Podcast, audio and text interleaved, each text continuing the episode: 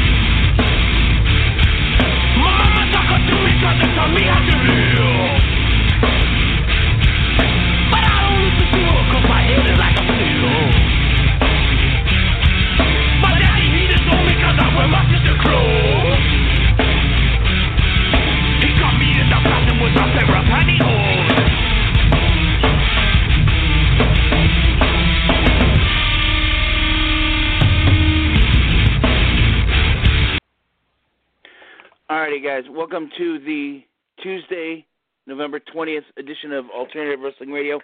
Uh, this episode is brought to you by our sponsors.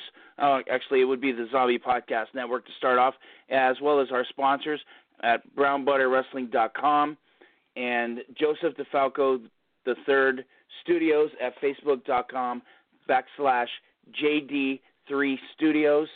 Um, yeah, we've uh, we've got an exciting show lined up. Uh, this episode will focus on Gold Rush Pro Wrestling and the APW Gold Rush Boot Camp um, at the gold mine in Pacifica. So uh, we'll be focusing on that pretty much all night. Uh, before we patch in uh, my co-host and, and uh, first guest, um, a couple of our of our friends, friends of the show, haven't gotten injured and have gone under the knife recently, and you know they're they're on that road to recovery, and you know nothing makes you feel better than selling a T-shirt.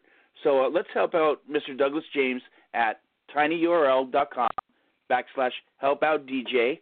Uh, buy a shirt; it'll make uh, DJ feel better. Uh, also up there in Reno, Mr. Adam Thornstowe, one half of the Reno Scum. Uh, he he's gone under the knife too, and you know we are thinking of you, Adam and uh, DJ. So let's help out Adam there. It'll be tinyurl.com backslash help Adam O I O I. So it'll be help Adam Oi Oi. Um, yeah, those that are listening to the live stream, if you feel like calling in to uh, speak with any of our guests, or you have any questions for the hosts or whatnot, that would be area code three two three four one seven six seven nine eight. And let's patch in my co-host uh, for the evening, the man and the legend behind the Derfcast, Mr. Fred Lazarus. How are we doing today, Freddie? Box of fluffy ducks. Can you hear me? Is the connection good? Do your ears work? Do you have your coffee? I do. I have my coffee. I have two my my two bottles of water. I have Oreo sitting on the couch behind me, and the crazy dog Peanut is upstairs with her mom, and Jess is Thank- upstairs making the world's largest largest order of French onion dip. Now, my family requests this French onion dip. It is so good. Fred, you're gonna you're gonna flip when you eat it on Thursday. You're gonna Oh you're gonna yes, I am, mind. and I'm going to have you guys on uh, Thanksgiving. I'm excited about this show. I'm personally connected to the gold mine for reasons that aren't known yet, but uh, our guests are lined up, and our last guest of the night, Sparky, is on, and I'm excited. I'm just excited. What's going on tonight? Oh my God! Let, let, you know? Let's let's get it started. Um, I'd like to welcome to the show the man that is quite that has taken California by storm. Uh, he's gotten over with me. He's gotten over with pretty much anybody that he performs in front of. The Filipino Dream, Mr. Johnny Dynamo. Johnny, welcome to the show. How are you doing tonight, bro? Hello, hello, everyone. Are we, are we on? Yes, and, and Matt uh, kind of disrespected you by not introducing you as the current what, Matt? Ah, yes, the no, current no, Platinum that, Division. that- Platinum Division champion. That's I don't know. I was confused. Oh man. yeah, it'll, it'll air in a couple weeks. So Yeah, there Yes. you go. Hey, I'm not For- confused. I welcome champions on shows I co-host. Congratulations, and it was Oh. a hard victory.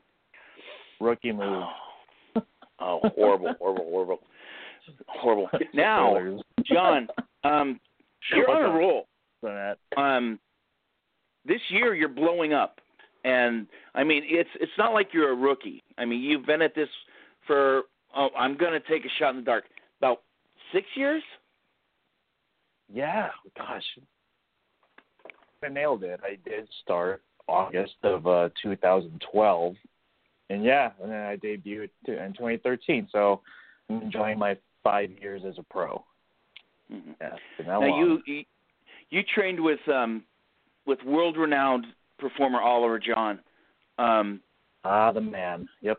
oh yes. you yes. know i I- i just I, I wish that that i could give oliver john just a very large large paycheck he he never really got that big payoff but he deserved it um one of the great great hands i mean he he trained you he he helped train jeff cobb uh he was Sheamus's first match in wwe um Yeah. not you know not many people remember that but that was ollie um let, Uh, let's talk about breaking let's talk about breaking in with Ollie, his his training methods and his ideology for pro wrestling. Yeah. So I first, I, it was by fate that I was into pro wrestling. I was into pro wrestling ever since I was ten, and then I've always wanted to do it. I just never knew, just didn't know where to look. And I just happened to be working with someone who was training for boxing, and then this uh, one of my colleagues uh, was training with a guy who uh, was concurrently training in pro wrestling, and then that just happened to be my connect to uh, this little school out in uh, Sacramento, and there it is. Like it just happens to be uh, Oliver John, and then the the owner Josh Enlow was uh, was was just hanging out there too, and then two of his students is uh, this guy Ernesto and um, um, Brian Tannen, who he, you know he had his run in NXT, and sure enough, like the following week, I was like, I'm I'm in. Let's do it. As far as uh, his his regimen goes, it's he's um I appreciate how he he can be more free flowing as opposed to kind of our camp's very structured and uh, very linear type of training. He was more into um well, I mean, obviously to get to the basics, to learn how to bump and and do all the roles, but he he definitely emphasized conditioning. And then once you we kind of just kind of went along like first week I remember the very first story like this this is my first week I'm not the most I wasn't the most conditioned guy yet. And then Ollie broken back and all. This is already like towards the tail end of his career and the poor guy was so selfless and he said let's just let's wrestle and we'll I'll guide you around it's it's actually one of my um very short handfuls that I got to wrestle Ollie and just doing practice matches. And then you'd be working and I'm gassed. We're just going for 10, 10 minutes. And then he says, All right, kid, give me give me the pile driver. and I'm like I'm like, uh I mean I've seen it on TV. I've, re- I've watched wrestling for over ten years. I'm like, I know how to I know how to pull it off. I'm like, dude, really? like first week we're doing going into pile drivers. Know, meanwhile the camp is kinda like, All right, let's uh let's make sure, you know, our first two weeks, let's make sure you're just conditioned and then we can get some rolls in. but uh, I was pretty keen into uh to um learning wrestling, you know, like I was I was I was hip to it. I was natural. I watched this stuff for a long time, and and I I I, I was an athlete in high school, so I felt that I could I could pick it up pretty quickly. But he was very free flowing, and then after just getting some of the the basics down, um, this guy I don't know I'm not sure if you've heard of him. His name's Jeff Cobb. he he he moved Yeah. from uh, from Hawaii, and uh, yeah, and, and made his way to to Northern California and then um th- I was probably four months in, and then by around the fifth month after getting you know you getting after he, got settled, he just uh Ollie just looked at me and Jeff, who, who most of the time would normally be there. It's just the two of us or three, you know, three you know mixed match with whoever showed up. Mhm. You two, go get married. and by by being married, that means you know, I'm not actually you know putting a ring on it, but that means like getting to just wrestle and get to really get the feel of each other, and we can get to the part where we can just like do the thing and like I know what you're talking about and, and you know we can go into our into our spots without having to discuss too much. So um it's Well, all about O- learning Ollie and Jeff are, are, are both they're they're they're they're they they run on feeling as opposed to yes. um l- like you said a playbook um which is cool i mean you know there's there's a there's a room room for a bunch of different disciplines and but that that's that's the art though that's the thing there's yes. there's, there's different types the, of, the- of developing things. the instinct. Developing the instinct, which I feel nowadays is kind of lacking with a lot of the um just just been going to a bunch of shows I've been to and just rely, re, people are relying too much on a script as opposed to relying on instinct. Like, well, what, what if it falls apart? What if you have three minutes that you still have to fill up? You know, people plan out matches and they go, okay, we'll just work, work, work. But you know, you gotta, you still gotta make make the most out of the time that you're given because it's a privilege to to rest to to just be out there on a spot and wrestle. So you gotta make sure you get you do what the promoter asked and that make sure that the fans get the money's worth. No, I'm. I'm the I'm the type of guy that will that will watch a performer and try to figure out who their influences are, who they who they looked up to. Um, but I'm kind of stuck with you, Johnny. I can't quite figure it out. Um, what what pro wrestlers quote unquote do it for you? Um, influence you? You know w- w- what what you want to try to not, not well, I guess emulate, but just you know who did who did it for Take you? in, to inspiration from. I I I, I, got, you where you come from. Oh, I mean, I was a big um like Eddie Guerrero guy and a big uh Dean Malenko guy. Pretty much the like those guys that were part of the the that you know that cruiserweight division WCW. Owen Hart was a huge um huge influence. Just how the guy was um he's not the biggest guy, but he's not the smallest guy either. And he'd just be able to pull out so like just athletic feats and um I, I feel that I could I could resonate with that. Uh, I always liked the that that hot that uh fast paced um athletic style, not necessarily having to you know do these crazy flips and 450s like I, like that's just not me. That's not my not up my alley. But um being able to just um we can mat wrestle and we can do some uh you know some fast paced um fast paced action. Uh, another one, like uh, people won't be, won't really realize right away, but D'Lo Brown was a guy that I really looked up to. Just at how Hmm. agile that guy was at like 270 pounds. Like that guy just that was just phenomenal. I, I felt he was very underrated. Um, you know, maybe uh, I think he had, he had some title runs, so I think he was rightfully right you know rightly appreciated. But um, you know, gets enough run nowadays. Well, Brown, Johnny, yeah, Johnny, yeah. I, I I just hit uh, Billy Blade with a message. He, you know, everybody knows Billy runs the the uh, wrestling shows for Cauliflower Alley.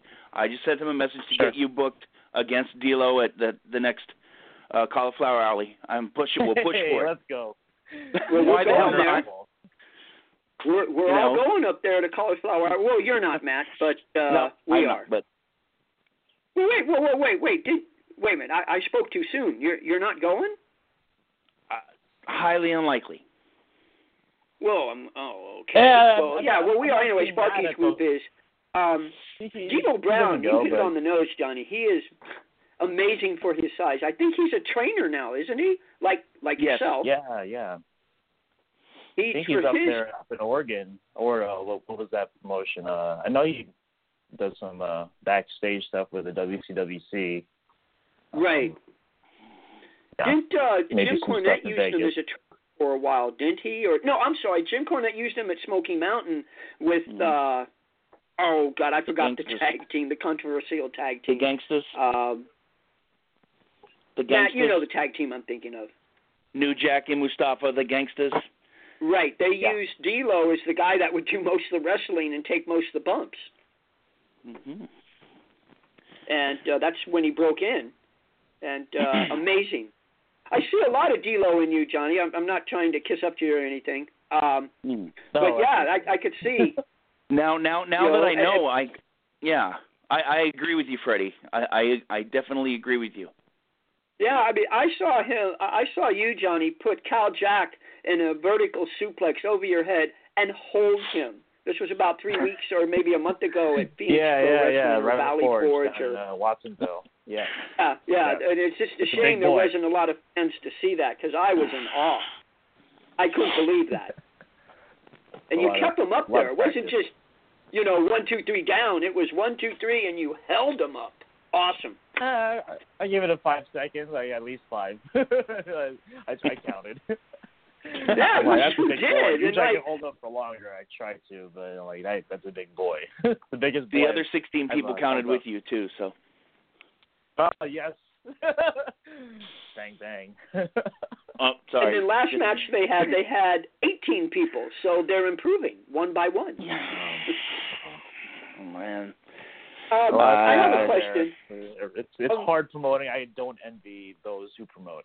Let's just put that. Well, I put don't, that but they didn't put any flyers up or make hardly any effort to Well, advertise. Well, we're we're we're we're not we're not going to bury the rival Forge kids. If they No, don't I'm no. not. I'm not burying There's- anybody. You know me, Matt. I speak the If- truth on podcasts. But if they don't want have to a- learn, how how can you not learn when you have Sparky, you know, in your locker room? I'm just saying. well, well, exactly. You know. Um, but uh, Johnny, um, I've watched you train beginners, and for now, I think oh about seven weeks, and I have to compliment you for being so patient. It, it's um, that's a knack you have for patience. And do you use that in the ring? Um. Oh, oh, I mean, obviously, I, I, I've done I, in a previous life, I've done like management, so I've, I know I know how how it is just to like get people to to learn something brand new. Um, Uh-huh. as far as my my training with, with Ollie, I mean, this guy was just you know a world class like worker and athlete, but he he also was a very stand up gentleman, and uh, until you really like had a had a snobby attitude and he had to chew you out, he won't really do that unless you really deserve it. So, I mean, that's kind of how I I was brought up as well. Like he was very patient with almost with anyone um, Uh-huh. until you until you felt like you you know your your shit smelled like uh, roses, and then then then he then he's gonna he's gonna chew you out and you'll never come back. So, but but yeah, I I mean I I try, and then this is- this stuff is very hard, and it, you, it's hard to learn over you know getting it in two or three days a week. It's very difficult. Uh, You got to put the time in. Oh, I, I believe me, I, I know. Believe me, I, I've been paying attention. Um, For the other thing I, I wanted to ask you about is you a couple times now when there's a bigger audience, you've come out singing to your entrance music. Is that going to keep Yeah. keep on, or is that just like You, you know, that was uh that was actually Marcus Mack's idea, and I I have to credit him for that. Um, he just said, "What if?" I thought he was just kind of joking, but he's like, "What if you sang tonight? Mm-mm. what if you sang your song?" And I mean, you know, I mean, I'm just a It, a walk on, John? you know, like John, it was Yeah. not spur of the moment. That was not spur of the moment. okay, It wa- it was Okay. discussed. all right, It was discussed. Okay. it was discussed by Well, by, by a few native Daly City natives who would who would get the joke. So yes. well, why not It give was Matt discussed. credit where credit is due? no no no no I'm not taking credit. I'm not taking credit. I'm just telling you I'm that Marcus bounced the idea off me, and I just said, dude, it would it'll blow the roof off, and it obviously did. Oh, okay. it was, it was Then, awesome. There, there you go. was- I'm I'm learning something new. I like this is just from my first-hand account. Like it was between Rick and Matt and uh Mac. He's like, "Hey, what if you sang your song tonight?" I'm like, "Uh, seriously?" and then we didn't even have like it went dates over great. Believe me, we're not just you know building you up. It it was It great. worked. Oh no, for sure.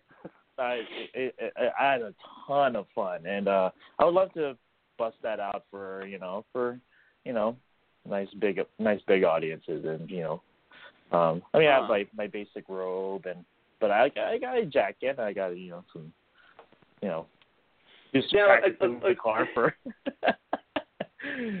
little- And I have to ask everybody out there. A lot of people want to know: Is that real wine in your cup? Um, you can believe what you want to believe. Oh, That's there you no, go. great answer. No, okay, great answer. I love it. No, I'll go with that. I'll go with that. yeah. Unless you come up to me and smell it, you'll you'll you'll you'll find the answer.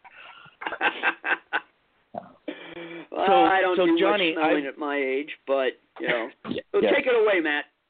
I I've seen you you wrestle on you know uh larger shows for for APW and Gold Rush.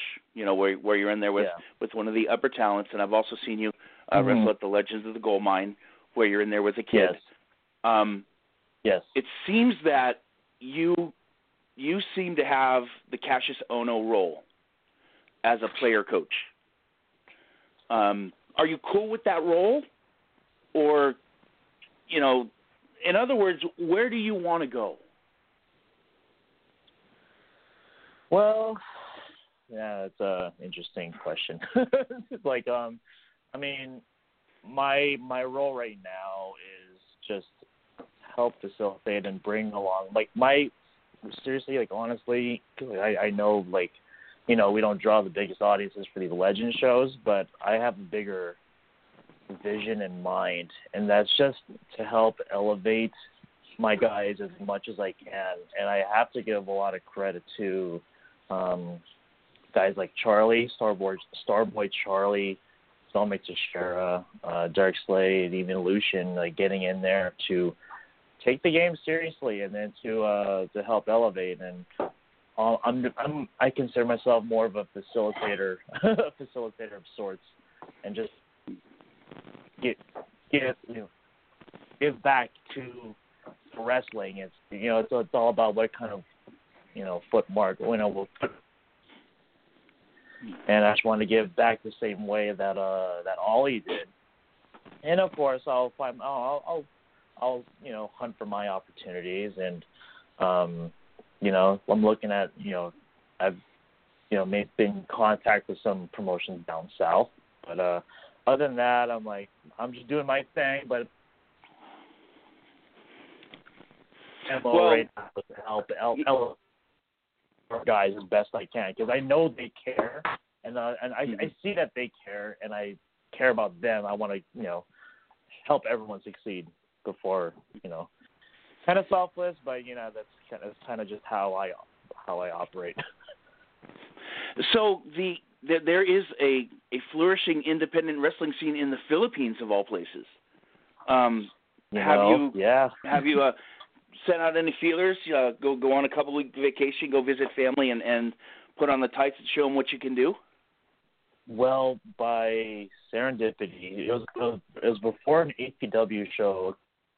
I guess it was two months ago. Uh, actually, the first time I did sing. So that literally 24 hours before, someone like a reporter from the Filipino channel named Steve Angeles. He works with uh he uh helps host a show called Balitang America. And then he wanted to feature me in a little segment. so so he we did a little interview before the APW show and then uh I think it was about two or three weeks ago it, it aired. it finally aired. And um you know, it's, it's the Filipino channel, so it was uh, featured on homes all over. Anyone who has the Filipino network, as well as the Philippines. And then no more than a couple hours later, I get text messages from my my cousin, my uh, my my parents, and and some um some workers out there out in uh out in the Philippines. So I was like, hey, if you ever you see you doing some big things, so if you ever coming over to the to the country to the homeland, let us know, and uh, we'd be happy to accommodate. So, so like by by luck, you know, there I already got my my little in my little inside, you know, foot in the door. So there you go. It's a small world. Freddie, you're up. So I, I guess my my question for Johnny is, um, I have aspirations of being a manager. That's why I'm hanging around uh, at at Yeah. uh, Gold Rush. Do you have any any uh, advice for me that you could come up with, or off the top of your mind or top of your head? Just learn to be the most. Um, keep your mind multifaceted. I think Uh-huh. when someone when someone breaks in and then they want to be a manager, maybe even even as a wrestler, they already envision themselves being like, oh, I'm gonna be the meanest meanest dude, or I'm gonna be the, or I'm gonna, I want you know all the adoration.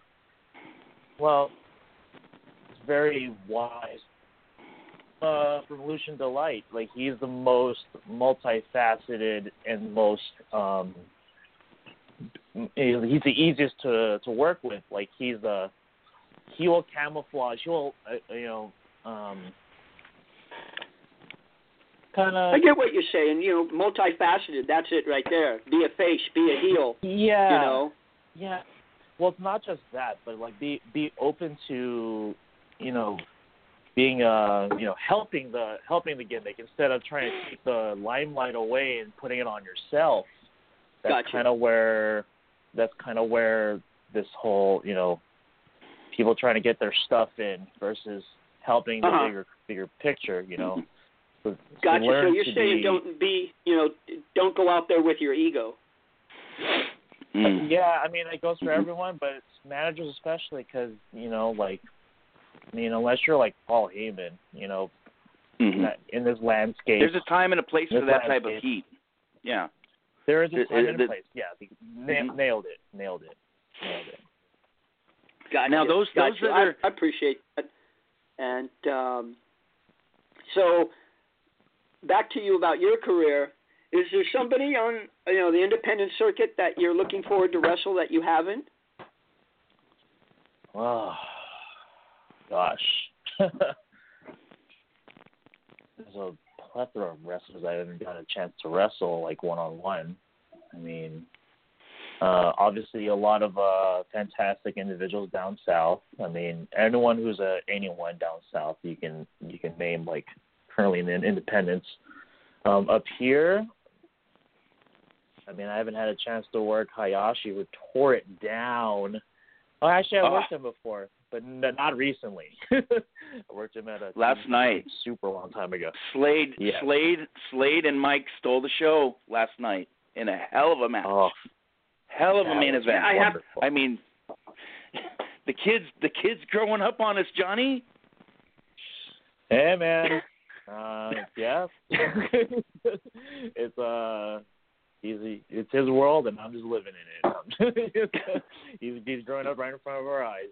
No, um yeah, they had us see. going. It's Yeah. to the end. We thought that uh Hayashi. Anyway, the match was great. I won't say anything more because that's breaking kayfabe. But uh, yeah. Yeah, that that was a great Um, match. He is growing up before our eyes, and like I've been around sure. what three months at the Gold Rush. He's markedly improved.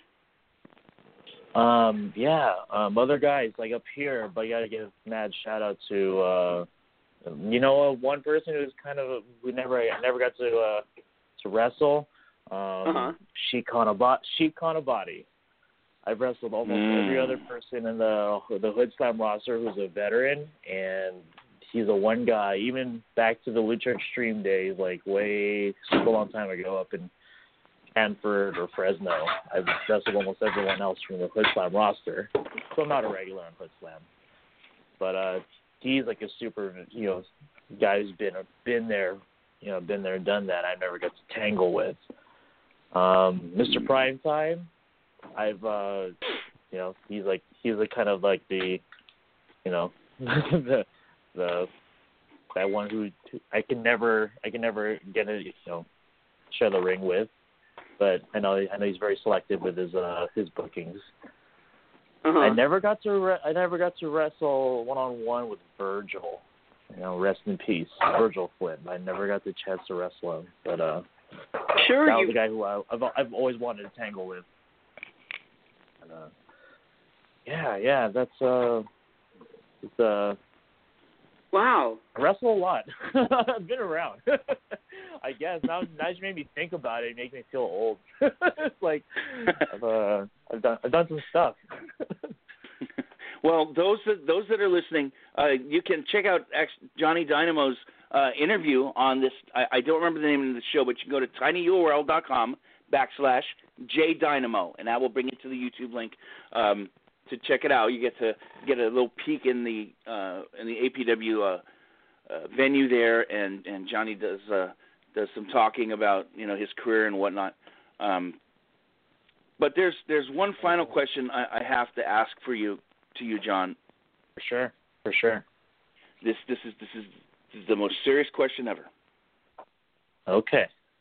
In your humble opinion, yes, who would you say would be the top Filipino pro wrestler in the world?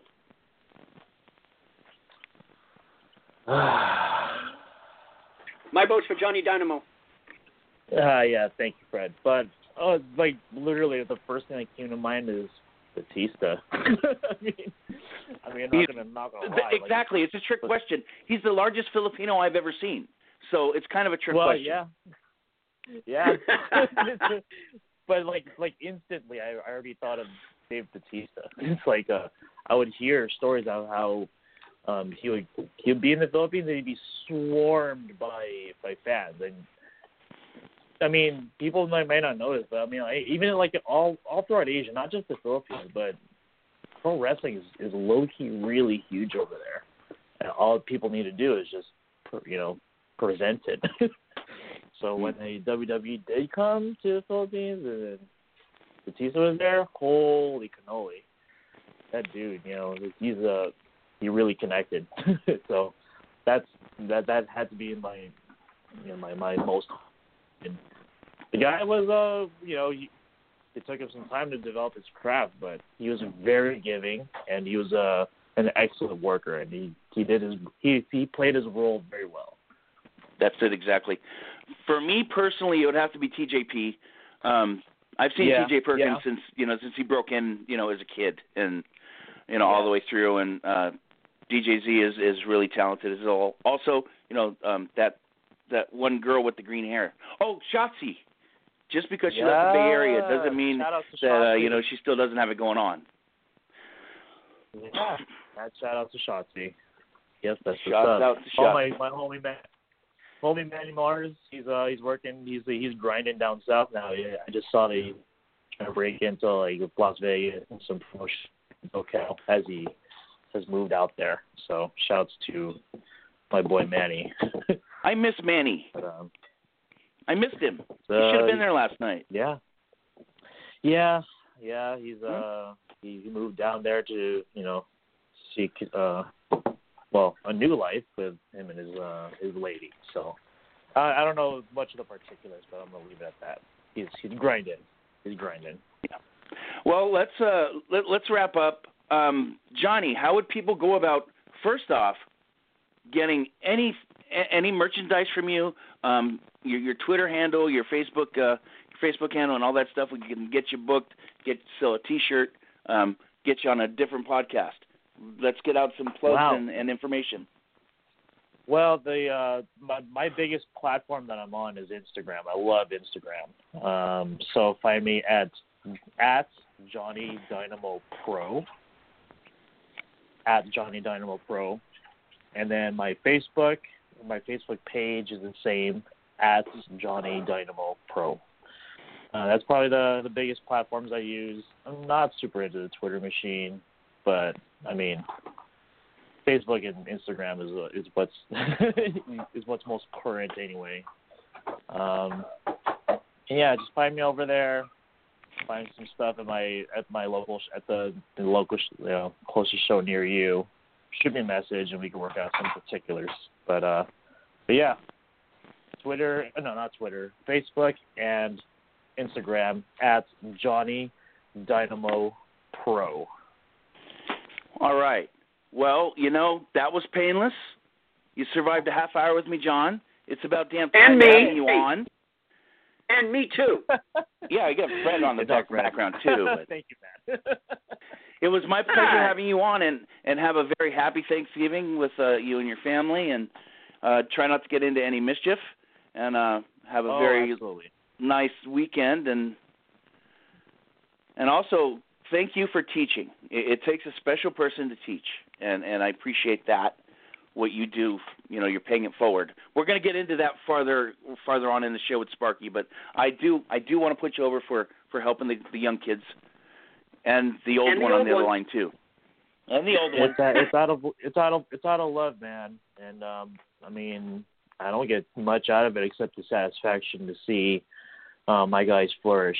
And just the same way that Ollie gave back to me, I that's the same way I want to give back to them. So that's just the kind of guy I am. I mean, because I, I love I love pro wrestling. when it all boils down to it, it's a love hate relationship. But god damn it, I love it, and I want to help others who love it too, and they have aspirations. So if I see you try hard, then I want to help you, you know, put you in the best position to succeed with what little influence, whatever little guy on the totem pole I am. I can, I'll do my, whatever I can to help. I've only done Awesome. like Awesome. 40 plus matches in five years of this stuff.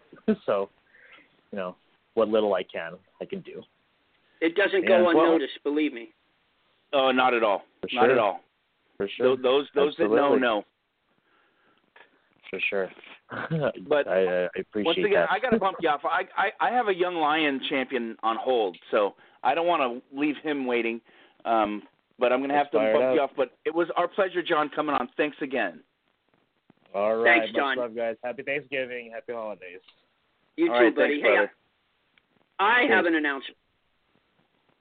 All right, you're up, Fred. Make it kind of quick. Congratulations go out to Kenta Murray, the Orange Soda Kid. You know who I'm talking about, right? Oh yeah. He just beat a world champion on SmackDown. He just pinned The Miz, What?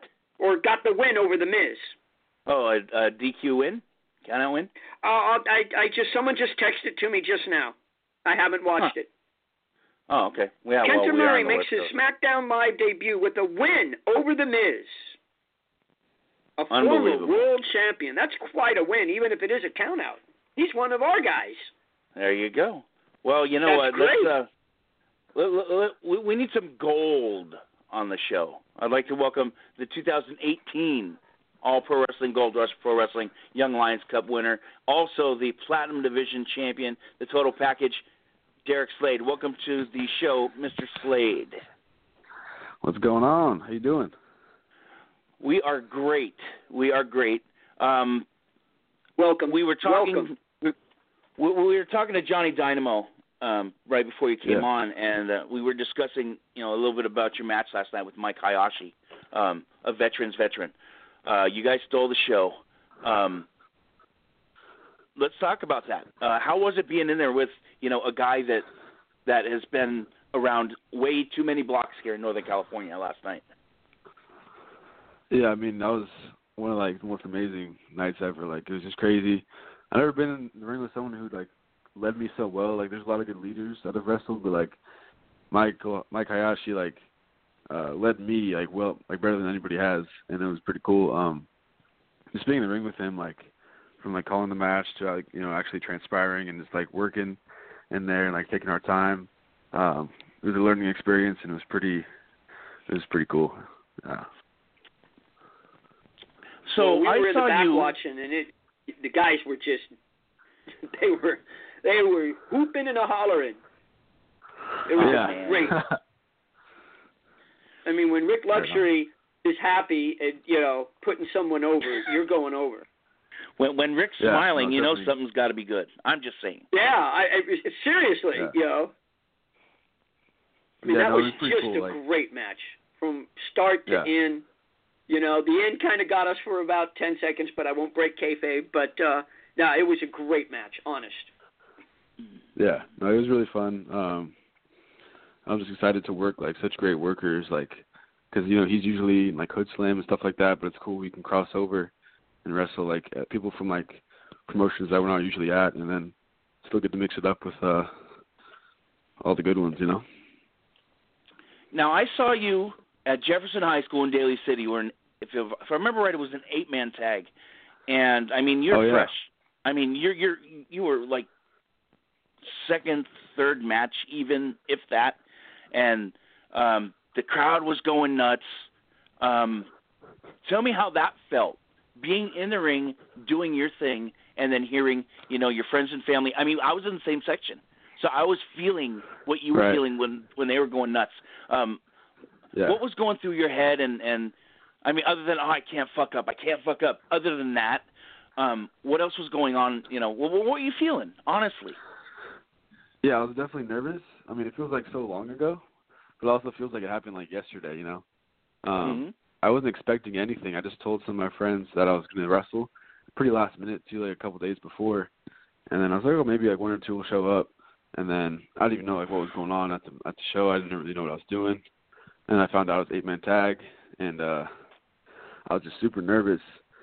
Um, but I went out there and like immediately like they were all super loud and I just got just got me in the in the mood and I was just like super amped. And then obviously I was just still like super scared but uh eventually it went pretty well you know? Um did my first dive out just like out of nowhere and uh we even got the win. I mean obviously I was getting beat up the whole time but we got the win. It was pretty pretty exciting moment Well, I saw you in Santa Cruz about I think it was two two and a half months ago, and Yeah. the place was packed. After you wrestled, half of it left, and they were Yeah. cheering for you so loud. You won that match too. I think it was a tag match you were in, and uh, it was Oh. awesome. I mean, you put on a good show on that one too. I mean, it was a great match. You know, yeah. it's like you're peaking right now, I guess. Yeah, it definitely feels like I'm uh, improving, which is nice because sometimes I feel like in anything that you do, you get stagnant at certain points, and you kind of have to break through a wall. And I feel like I was stuck for like a few months there, and then I Uh-huh. feel like I'm finally breaking through the wall and like evolving in a certain way. It's pretty, it's pretty nice to see the hard work paying off. So Well, it, it it did. I mean, I, I've been around the gold rush, uh, gold mine now. I think what two and a half months, and definitely improving with each match. And um, you definitely belonged in the main event last night. nice. Appreciate it. so let's see um oh shit I'm lost Freddie Freddie ask the next question You're lost. What's the matter? Yeah, Grab yeah. some coffee, pet the dog, and let me take over. Um, yeah you got it your manager, Lucian D. Light, the manager of Champions. Uh, I'm learning a lot from him because that's why I'm hanging happy around birthday the gold mine. Lucian uh, you know, I want to be a manager too. Um, I'm just having trouble with the cardio and, and the bump taking, but that will come along. But uh, how much has Lucian helped you? Lucian's probably helped me more than anybody, like from like stuff that's backstage to like actually in the ring in that practice. Like when I started, it was me, uh, Dom, uh, Jacob Lee, and Lucian. We all started together. Or they started six months before us, but when I started, they were like in their second beginners class. And Uh-huh. then from you know the beginning, helping me out all the way through uh, my first match, and just like all every step of the way, so either like behind the scenes or like actually out in the ring, he's helped me out. And uh, yeah, I definitely wouldn't Gotcha. be So the performer, the person I am today without Lucian's help. well, he's And he turned 25 today, so that's pretty cool. oh, God, 25 fuck only. Yeah, he turned Um, 25 make- today. making us feel old definitely have a good time tonight. Oh well, I don't feel old. I am old. I don't have to feel anything. I wake up old. I go to sleep old. But um, I'd like to ask Derek if there was somebody that you haven't wrestled yet on the independent circuit. Who would that be, or who are you looking forward to wrestling?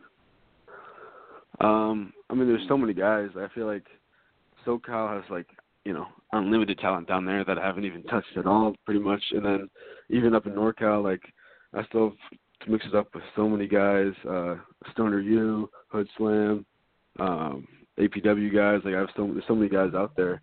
East Bay. Uh-huh. Um, so yeah, I'm just excited to like wrestle everybody because I've been doing it for about a year or two years now, but I feel like I still haven't really gone out there as much as I could. So yeah, I'm Uh-huh. pretty excited.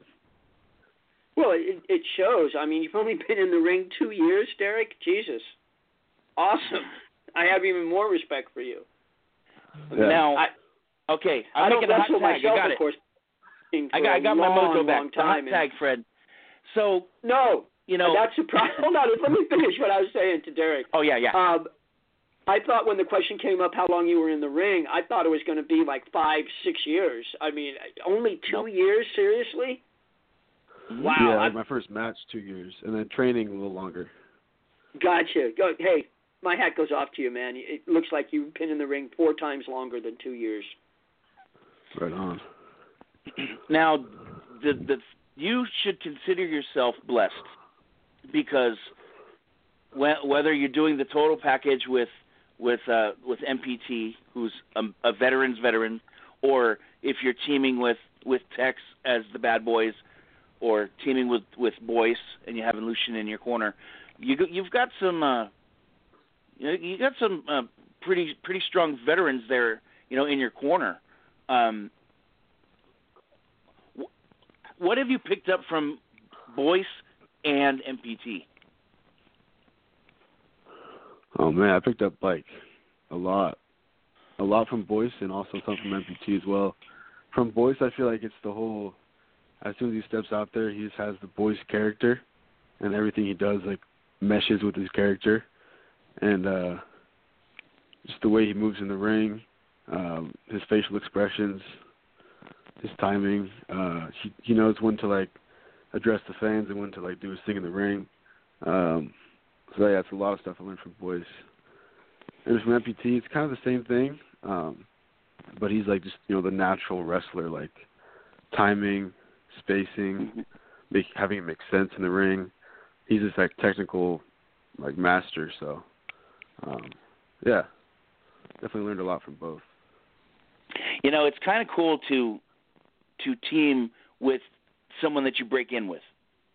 With you know, you know, you Yeah. broke in with Tex, and it, it's it, you guys are going to have that bond forever. You know, the the Yeah. four of you, you, Jacob, Tex, and and and uh, Lucian. Um, let's let's talk about your tag team with Tex. Uh, I I feel that you guys have barely barely scratched the surface. Um, what what what do you guys do? You guys study it all, or do you do you talk you know amongst yourselves to you know hey let's let's keep an eye let's watch this match let's let's watch this team uh, you know and because I I'm a believer in tape. I've always been a tape guy where watching watching tape you can learn quite a bit as well as being at shows but also watching tape.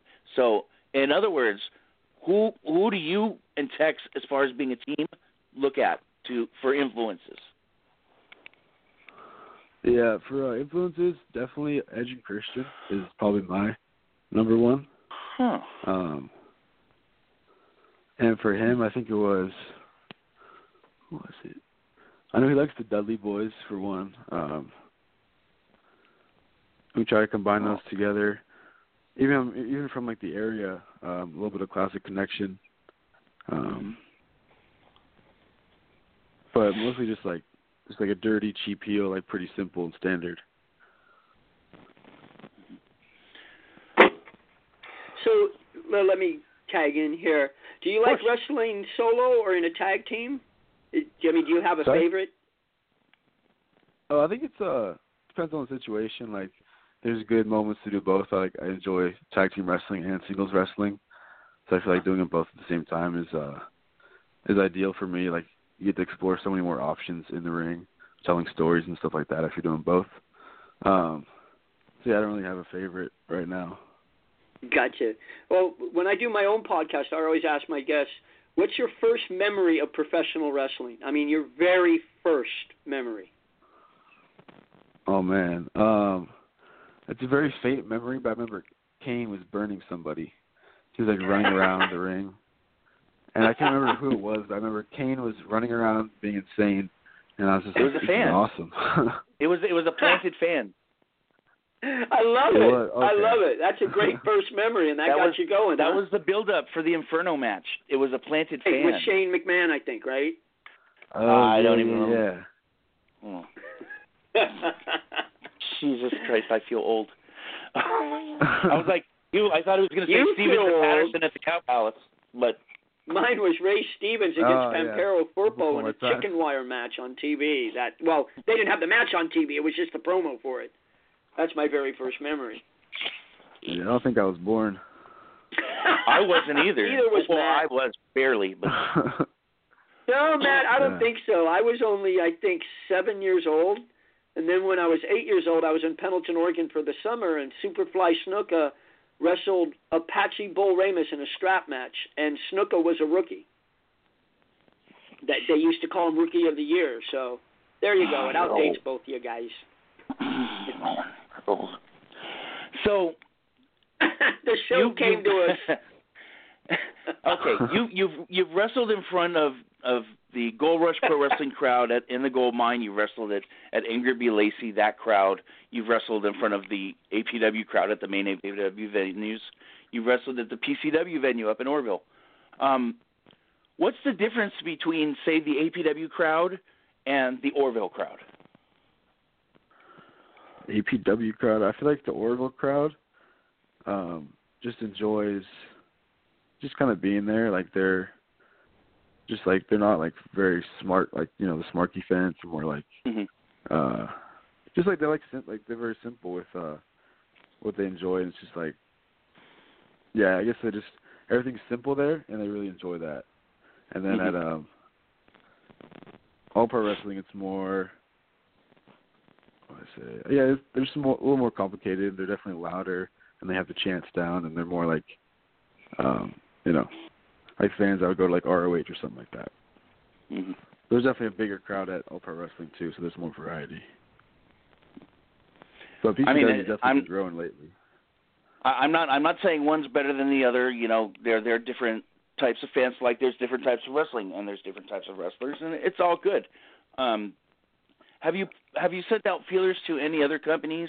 Um, actually, you know what? Have you have you asked to or or tried to work for Big Time Wrestling Kirk White out in Newark? I haven't actually uh, reached out to Kirk White at all. Um, as far as other promotions, I was uh, we're just talking about basically we're gonna plan on going to uh, Championship Wrestling from Hollywood. So I think that's every two weeks. So we're gonna we're trying to go uh, either every time or every other time. Um, so that's gonna be starting like next month.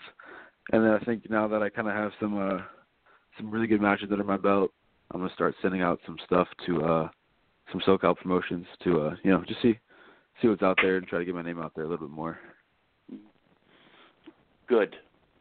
You're gonna you're gonna like Yeah. that Championship Wrestling from Hollywood. Uh, Dave Marquez runs and uh, Johnny Yuma. They run a really really good show. Um, you're you're gonna learn a lot um, as far as you know the aspects of of working TV and you know the it's a it's a higher end um, TV production as opposed to the Legends shows. It's it's a higher end um, type of deal. But yeah, it's good stuff, and that's a that's a pretty good promotion to get your foot in the door. Um, so congrats on you know you uh, taking that step. That that's a that's a big step, you know, especially you know with the time you have in. So uh, that, that's that's uh that's good to hear that uh you're uh, making that move. Um, Yeah. so you will be going to Cauliflower Alley Club as well, um, which is seems to be tradition every every year. Um, who do you want to go and see? I- Is there a legend that that you that that you're looking forward to that you just want to just go and you know shake your hand and get your picture taken with? Um, I don't really know who's gonna be there this year. I guess it would depend on that. Hmm. But yeah, I Mhm. should be there. I did go when I was uh I was only 20 years old when I went a few years ago, and then so I couldn't actually do anything. It was like my first time in Vegas, but I couldn't actually do anything. But I was still at the Cauliflower Alley thing. Um, but I wanted to meet Trish Stratus, and then I left the day before she actually came. So, um, but yeah, I don't know who's here this year, but if it was any legend, I'd probably want to meet um, Kurt Angle. Hmm. I can. That's a good choice. I can. I, I can. I no. I, I can kind of feel the uh, the the way that Kurt's rubbed off on you, Derek. Honestly, Yeah. just the Yeah. way you throw your arms up. I know that you're pretending to be Kurt Angle. That's- okay. Yeah, more Well, so hey. learning from him. Yeah, hey, you know what? I don't Hey, think Derek has to pretend to be anybody but himself, but that's just me with my old man knowledge. Well, Forget I said Something like that. it. well, I, I I got the boss waiting on hold. So Sparky, hold on. Let me uh let me have uh, Derek get out his plugs and and things like that. Um, let's get out your Facebook and your Instagram and uh, don't you have a page on Brown Butter? I don't yet because um so he, he told me about it and I was like, All right, cool, I'm down. But I haven't actually got any merch yet, so I'm working on that. Within the next Okay. month I'll have some uh some merch, some uh wrist or what do you call them? Bracelets, Mm-hmm. uh t shirts and stickers. So Awesome. that's in the works right now. Once that's there I'll put it on brown butter. As for uh Facebook, it's parentheses Derek Slade and the first name's Ryan, so that's like Derek Slade is the nickname. Um, and then for Instagram, it's at the Lord Slade. So L O R D S L A D E. Um, and then I haven't actually gotten a Twitter yet. I probably should pretty soon. Um, and yeah, I think that's about it. Well, you survived. Um, you didn't burn up in flames. You didn't combust. Um, pretty good interview. Uh, just keep doing what you're doing. That you know, stay humble and keep doing what you're doing, and you know, uh, keep keep your friends close to you because the the the guys you run with are good people. You know, and Yeah. you know, just keep working hard, kid. Thanks, Derek. Right on. Thanks for having me, guys. Appreciate it. Oh, it's my pleasure. too. Have a have a very nice Thanksgiving, and uh, we'll be seeing. Uh, well, Freddie will be seeing you before I see you, but if I don't see you, have a nice Christmas as well. All right. You all take care. Thanks. Thanks. Thanks, buddy. Hey, you ready for a joke there before we bring Sparky on? Yeah, yeah. Hurry up. Come on, it's a good one here. You hear Donald Trump pardoned a turkey today, right? oh, So make up your own joke about self-pardoning. uh, So when we bring Okay, Sparky quiet. on. quiet down. Quiet. You'll play a commercial. I have to play a Oh, commercial. Jesus. A commercial? It's the Brown Budsy, the lovesy dovesy, one and only Brown Butter. Matt the Man Man sliding me 20 seconds here to let you know all the sorcery that Brown Butter Wrestling is conjuring up. And it simply cannot be done because everything doesn't fit into 20 seconds, and you already know that Brown Butter makes everything better. We make merch for pro wrestlers and promoters who care about the quality of the goods they're selling their fans. For the love of the sport of stories that is pro wrestling. We sell that merch and more on brownbutterwrestling.com. Coming later this month to your screens, we're producing Shows Over with AJ Kirsch, a weekly pro wrestling comedy news show with videos submitted by you, the fans. That might be enough for some, but this is Brown Butter, and it gets even better, cupcakes, so stay tuned. So says the Brown Budsy, so says Brown Butter. All right. Well, there you go. Corey Brown holding it down. Uh, also, uh, if you need any uh, graphics done, uh, photography, um, if you're in the Vegas area, uh, check out Joey DeFalco at uh, Joseph DeFalco III Studio, Facebook.com backslash JD3 Studios. All righty. I got the sponsors out of the way. Freddie has been unmuted. I'd like to welcome. what a jerk. Go ahead. I'd like to guest. welcome. I'd, I'd like to welcome to the show the man with the most hair of all of the Ballards, Mr. Sparky Ballard. What's going on, boss? Hey, thanks for having me on, guys. I really appreciate it. How you guys doing tonight? Awesome. Uh, well, you know what? We're we're in the third fall. We're ready to you know just tear the house down and and then uh go home. Well, wait, I'm already home. Well, I'm, I- I'm here to I'm here to take it home with me. So. There you, There go. you go. You just wait, Matt, till you come on my show. Oh, you just wait, my friend. Sparky, how you doing tonight? I'm I'm doing great. I'm doing great. Just got done with some dinner with the family. Uh, we got the night off. We had a pretty big weekend last weekend, and I know we're uh, planning on picking it up tomorrow night before the Thanksgiving weekend. But uh yeah, I'm I'm I'm doing great, man. Great. And, and uh, you just returned from Oregon. Yeah, yeah, I got to go up there and work for Jeff Manning up there for uh, West Coast Wrestling Connection and Uh, you know, I heard you guys talking about Hollywood. You know, he's kind of has like a kind of the same thing kind of going on up there, and uh, yeah, I really appreciate appreciate my time up there with those guys. And uh, you know, D'Lo's uh, one of the bookers, and he's in the ear of the refs, and get to work alongside Brian Hebner and uh, and a lot of great talent from all over the United States. So yeah, I, I have a great time, and I, I love being challenged there uh, with the TV structure of pro wrestling. Um, yeah, I can't speak more highly of uh, WCWC and my time up there in Oregon. How long have they been running, Sparky? Who WCWC? Yes, sir. Uh, shoot, I want to say at least ten years, at least. Um, you know, uh, Jeff had a couple projects. Uh, Paragon Pro Wrestling that was happening out in Vegas, alongside while doing WCWC. They also have house shows. They also have a, I think the Grapplers Academy up there. Um, so yeah, they they got a lot of good things going on up there to keep those kids busy. Go ahead, Matt. You, oh, all right, all right. Well, you know, ahead, I've buddy. known you forever since since the Fog City days, Sparky, and I never asked how did you break in. How did I break in? Uh, well, I signed up to the APW boot camp uh, July of 2007. Um, solely going in there with the focus of being a, a referee. Um, I started off with uh, Jody Christofferson. Uh, me and me and him were the only two who made it through our uh, class of the boot camp. Um, so I'm definitely proud to call him my uh, brother in the in the business uh, who broke in with me. Uh, Jody's a great guy.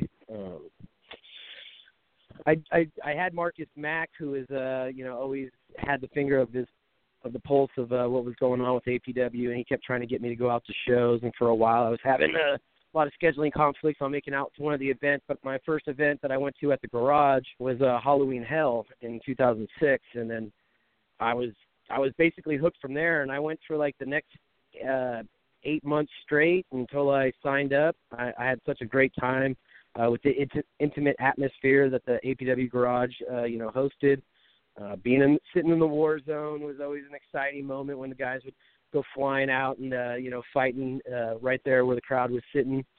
And uh, I, I thought to myself, I said, you know, I I definitely would love to be a part of this. You know, um, I had a couple like mental walls that I, I had to break down first. You know, I had long hair, I was a little bit older, but you know, as I went along, um, you know, I seen Jekyll's the Jester before he uh, was a, a wrestler. He they had him out there uh, being a referee, and he, he had hair twice as long as mine. And then uh, I went to another Gym Wars event, and they had some kid who was probably ten years younger than me. He looked like a little kid, um, and I thought to myself, I was like, man, you know, if this guy can do it with long hair, and this this young kid can do it, you know.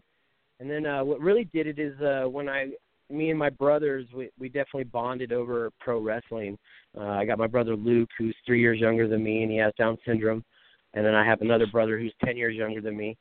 And uh, me and my brother Luke, uh, we'd always wear our referee shirts uh, to all the wrestling shows and to WrestleManias and and all the events that we went to, just because it was kind of like something that I always kind of was marking out to do, but you know, just was just going as a fan and. um when we went to this BTW show, uh, there was a guy named Short Sleeve Sampson, who was a, a midget wrestler who had a couple spots on WWE and TNA and such. And uh we, you know, we were going up. Me and my brother Luke went up, and that day, that one day, I forgot to bring my ref shirt, but my brother did. And uh Short Sleeve was joking around with my brother, like, "Oh, hey, you gonna you gonna ref my match?" And he was like, "Oh yeah, yeah, yeah." And then uh she was like, "Oh, that'd be cool, man," you know, and like, "Well, hey, you guys have a good time." And so we were trying to like, you know, figure out where we were gonna sit uh, sit at for the event. And uh, next thing I know, I got short sleeve coming over, tugging on my sleeve, and uh, I looked over and I was like, "Hey, what's up?" He goes, "Hey, man, you know, uh, do you think your brother would really like to take part in my match?" And I was like, "Yeah, I mean, that would be amazing. How can that even happen?" You know, as a as a fan, of smoke and mirrors were still very uh, apparent to me, and um, he's like, let me just talk to the promoter, my opponent, and the, and the ref. Let me see if I can get it squared away. I just wanted to find if there was any interest first. I'm like, yeah, absolutely. So he went over there and came back, and he goes, all right, man, we're all good. Just wait for the signal. And I was like, all right, well, we'll wait for the signal. And I, I didn't know what the signal was. And honestly, I think I was more excited about this moment for my brother Luke uh, than than he was. Uh, you know, I think Short Sleeve also, you know, had you know, uh, a thought of like, hey, you know, maybe I could do something special for someone else who, you know, has Mhm. a disability, uh, and uh, you know, give them a, a moment to remember. Um, so we, as we were sitting there, I was practicing, you know, how to count and making sure he knew exactly what he was going to do, and uh, I was just trying to coach him. And then uh, we they they had the match, and uh, at some point, like short sleeve went up to the corner, and I thought, oh, I think that might have been the signal, you know. But then, you know, they they went into another spot, and then I was like, all right. And then turns out uh, Pitbull Patterson ends up sweeping his feet and putting his late little legs on the ropes, and uh, I think it was Ronnie Washington who was refing it. Uh, counted one, two, three. I was like, oh, my heart just sank. I was like, oh my god, dude, I, I missed the signal, you know. And then I just like something inside me was like, no, no. I was like, Luke, you saw what he did. He cheated. You got to go in there. You got to reverse the decision. So, so I so he, so we start going up there, and he takes like two two three steps up the the corner steps, you know. And then he looks back at me like, am I really supposed to be doing this? And I'm like, go go, you know. so he gets in there and uh, short sleeve uh he ducks out uh Ronnie Washington out the middle ropes. He uh hits a little bulldog on uh Pitbull and then did the little inchworm and then called my brother over and he counted one, two, three. And uh oh man, I was probably like one of the biggest mark out moments I had uh, you know, as a fan of uh watching wrestling was seeing my brother get to, you know, be a part of this get to be a part of something that we love, you know. It was kinda like a dream come true and you know, a lot of younger siblings always look up to their older, you know, uh brothers or sisters and what they're doing and want to kind of emulate it, but it was like one of those defining moments where I was like, Luke, man, I just want to be just like you, dude. That was that was great, you know. So after talking to Marcus, he uh he was like, "Hey man, you know you should do it," you know, because I was telling him I was really thinking about it. He's like, "Bro, if you really want to do it, you should do it." So I got like this little uh, coupon that said I got like 15% off of like the boot camp, and because Marcus vouched for me, that was like another 10%. And then I'm like one of those guys who doesn't like you know doing payment plans and owing people money, so I just went and I uh, paid all at one Do it time down. to roll in, and then I got like the the the the, the pay in full discount. So I think at the end of it, uh, I paid fourteen forty to learn to be a referee at the Wow. APW garage. Dude, Yeah. dude, off three grand? That's nuts.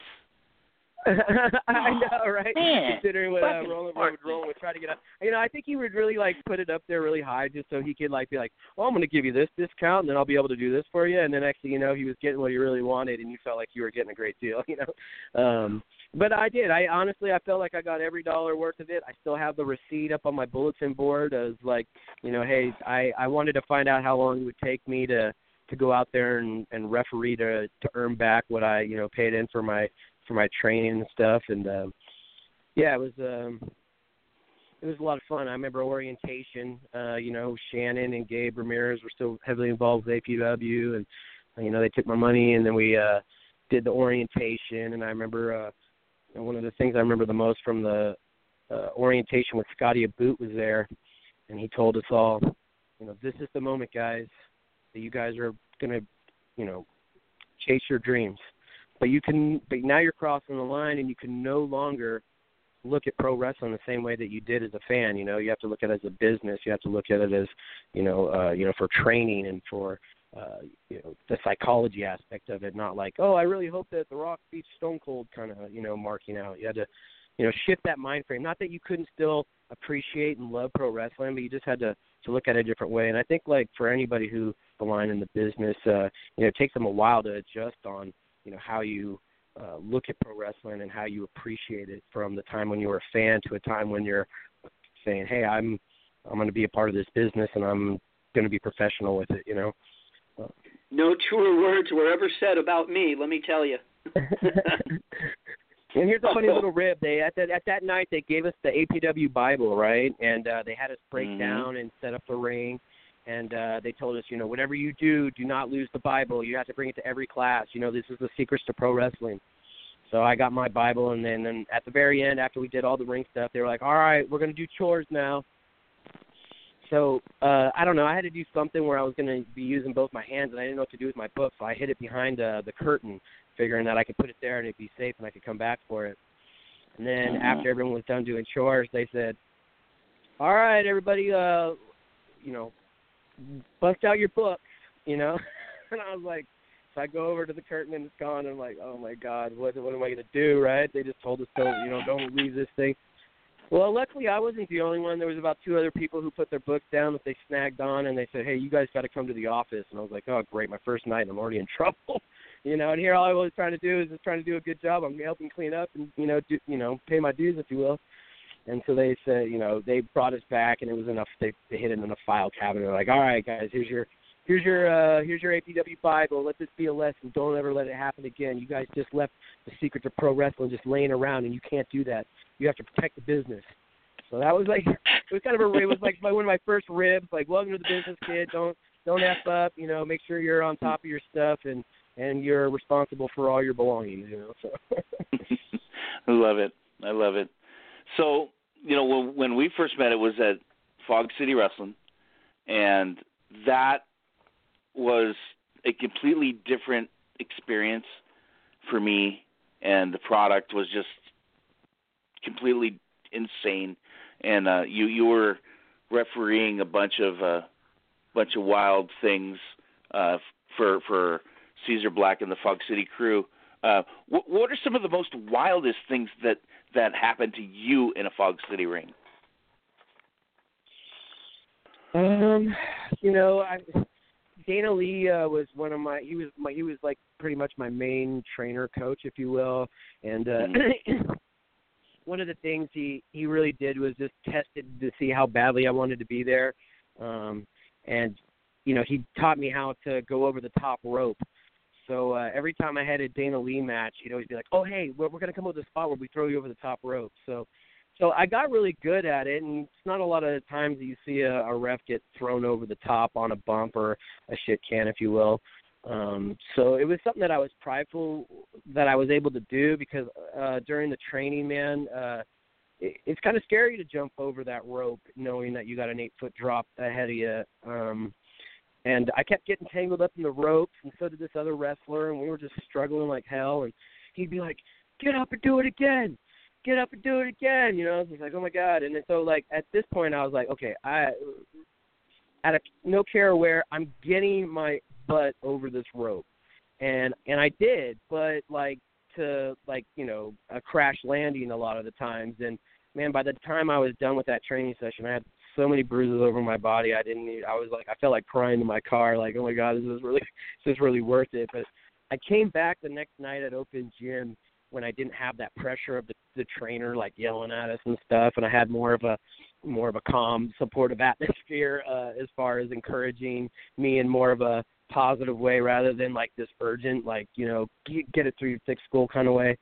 And uh, and and I started nailing it, and I was like really proud of myself. So anytime that I got to do it, uh, you know, and that that that seemed to be like one of the crazier things that I I did it uh there. I, I don't remember too many gimmick matches. I do remember the uh the Reno Scum had like a street fight against two other guys. I can't remember who they were off the top of my head. At the first Pacifica show we did with Fog City, and they fought all over the place, and that was that was pretty wild. Um, were you, the ref for Were you the ref for Debata Necro? Was that at the Cow Palace? No. No, no, no. That was that was at the DNA. No, I, I I wasn't. I think Kevin Gill uh refereed. Yeah, I think it was one. Gill. Um, but that's the wildest match I have I've ever I I've, I saw with Gold Rush. I mean with uh, uh Fog City. Fog City. It's not the wildest match that I've seen live. That would be Vic Grimes and Aaron O'Grady, July 18th, 1997. Wow, you saw that live? Oh, I was Yeah, there. Matt- Matt- Matt- was there. Yeah, mad respect to Necro Butcher and all the crazy things uh, and sacrifices he made for this business. I I was lucky enough to get to work alongside him a lot at uh, JCW uh, when he was pretty popular and doing a lot of stuff over there.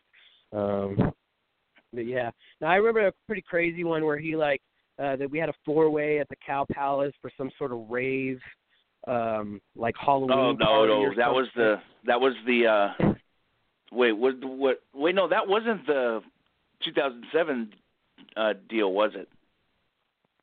No, I think it might have been 2008 or 2009. But I just remember Necro Butcher. He had a uh, he had a staple gun, and I was standing there, and he starts encroaching towards me, and I said, "Well, either I'm going to be a dumbass and stand here, or I'm just gonna I'm gonna I'm gonna get the hell out of Dodge." And I did. And then the funny thing was, is he chased me around the ring, And as the other three competitors were there, and he was running after me, he would staple them as he was running by, running by him.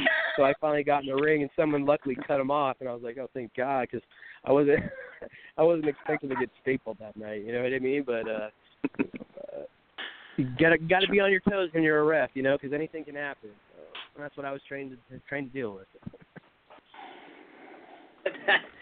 Jesus, so, I yeah, wonder touching, how it touching to on be Fox, touching on Fog City though, like I, I really, really appreciated the, you know, um, Steve Armani and, and Caesar Black in my earlier career, giving me the opportunity. I remember uh, when Kevin Gill was going to be like the commissioner, they did a big segment in my hometown of Pacifica, and they, you know, domed me the senior official spot, you know, and that was that was real special for me to, you know, kind of have that honor bestowed in my hometown because that was one of the things of why Fog City came was because I, I always like APW ran in Pacifica like in late '99, early 2000s, and then they had like a really long hiatus, uh, and um, and when and when I started getting the business, I you know I was doing a lot of shows and I was in these multi-purpose rooms and these cafeterias doing shows in other cities. And you know I worked for a school district for the shoot job and I'm like I'm in there and I'm thinking man like we could totally do a show in this place. And so I you know I hit up Dom and Steve and I said hey man let's uh let's do something in Pacifica you know like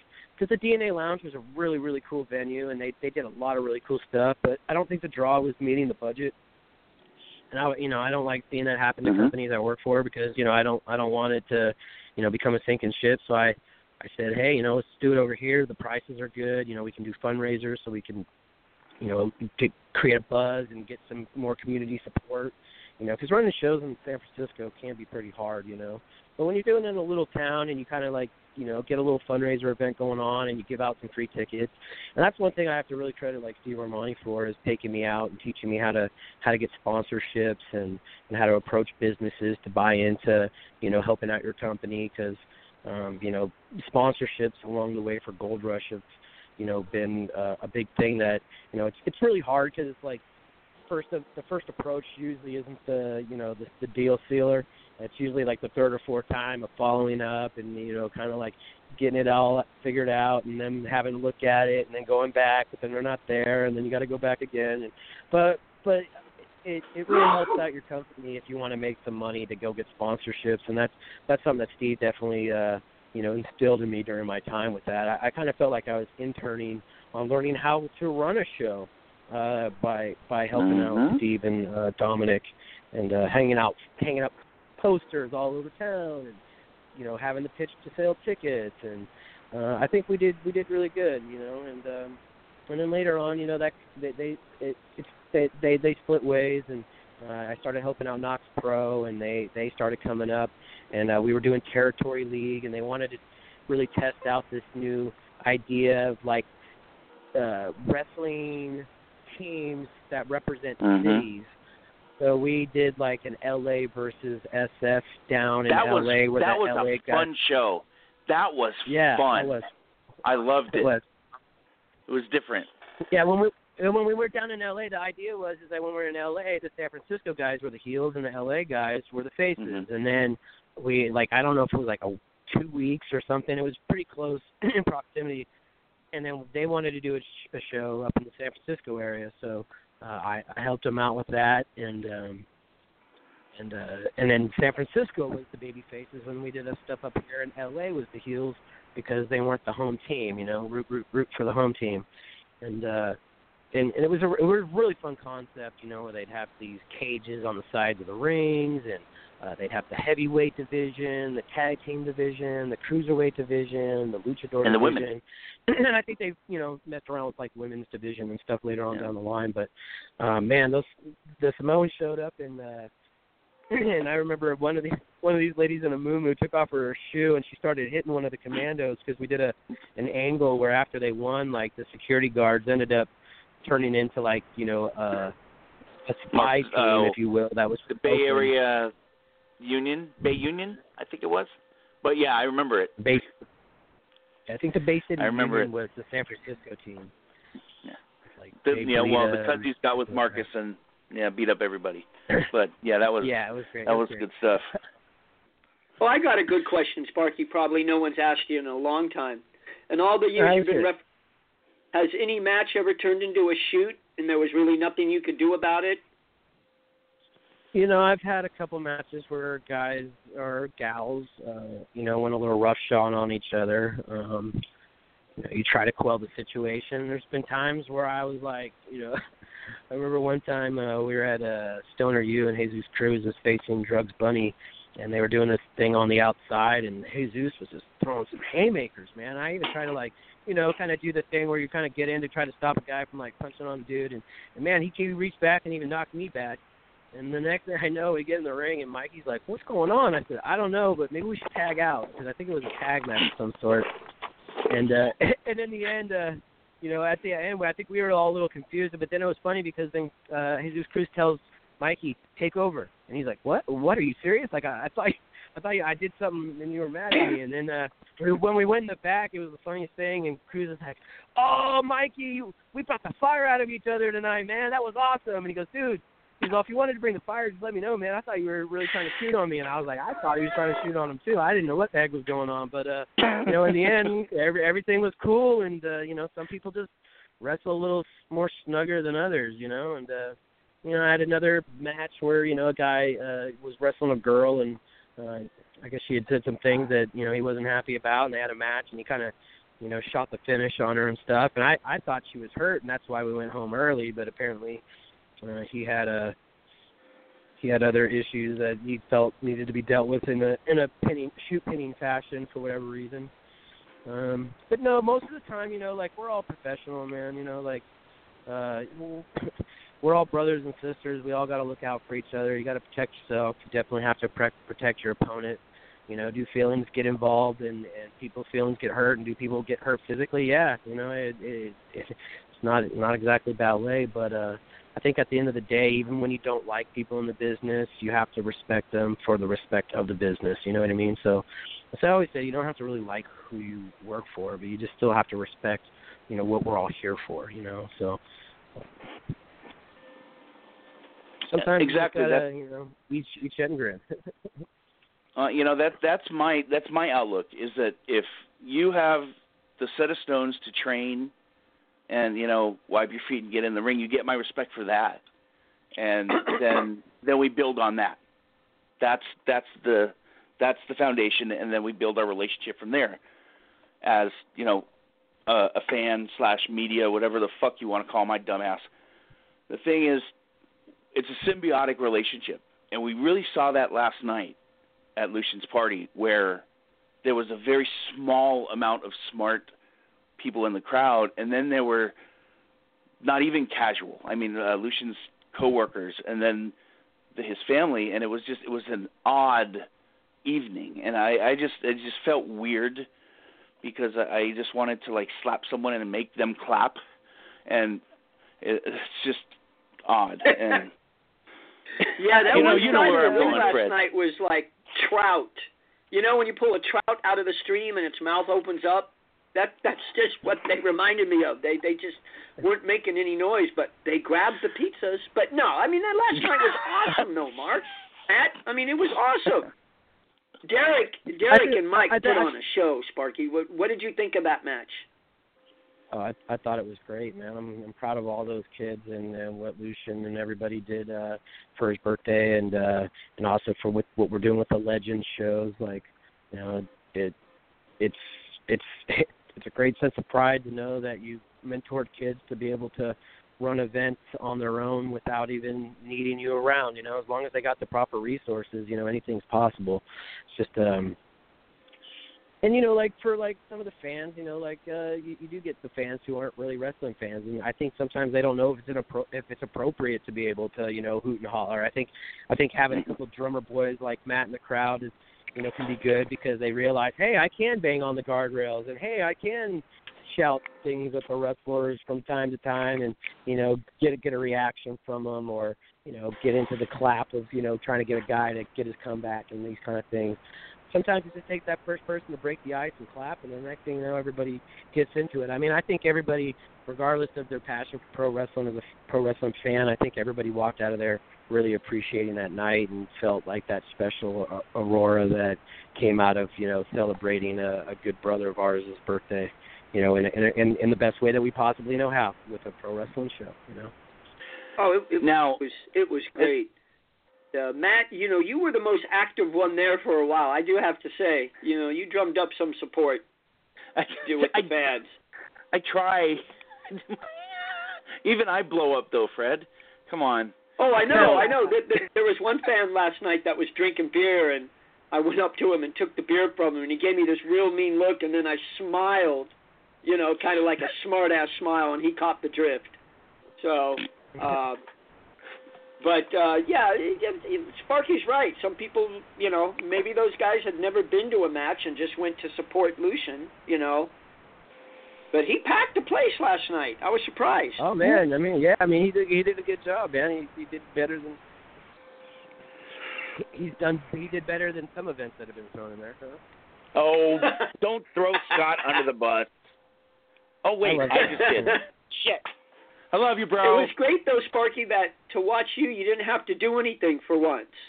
You know, you were in the back incognito, and uh sitting in the stand, you know, with the fans and in, in the in the seats there, and uh it was it was cool to see you not have to do anything. You know, sometimes you know, like you put so much hard work into pro wrestling that sometimes you you forget to take a step back and get to smell the roses and appreciate, you know, the the fruit of all the hard work that you know you've you put into the the company and and the time that you've uh, invested into you know smartening up the kids to be successful. And uh you know i i i fully enjoyed last night and uh and and it makes me feel comfortable. Because when i first started out it was hard for me to let go of of responsibilities you know because you know they say if you want to do it right you got to you know you got to do it yourself. And it just took me a while to make sure that you know i had these kids you know, knowing what I was going to say before I said it. So then that way, uh, you know, that, that they they would grasp it, you know, and and hopefully they can run further than what we're doing at the gold mine with it, you know. So Well, now that you said Yeah, that, I, I mentioned earlier about Kenta Murray. Uh, WWE signed him evidently, and he actually beat The Miz tonight on SmackDown. They're running an angle with him. Hmm. So Right. that's one of the kids Wow. from, you know, uh, making good. There you go. The I Orange love it. Soda I, Kid. I, I, I, I, I love seeing my uh my students and my peers' success. It's it's great to see uh people like you know that were just the regular Joe Schmo who just put that extra grind in to to merch, into training, into weightlifting, into their diet, and and really just you know putting it out there and giving you know the the fans the best matches possible. Like um it makes me excited to see uh you know the success of Thunder Rosa and you know uh, my other students, like with Derek Slade and the things that he's been doing in the last year. I've been thoroughly impressed with him picking up a lot of the details of the things I've been trying to drill into all their heads. And um, and when I see it come to fruition, I'm just like, oh man, it makes me mark out because I'm like, oh, he gets it, you know, and, and that, that that makes me so happy, man. I just I can't tell you.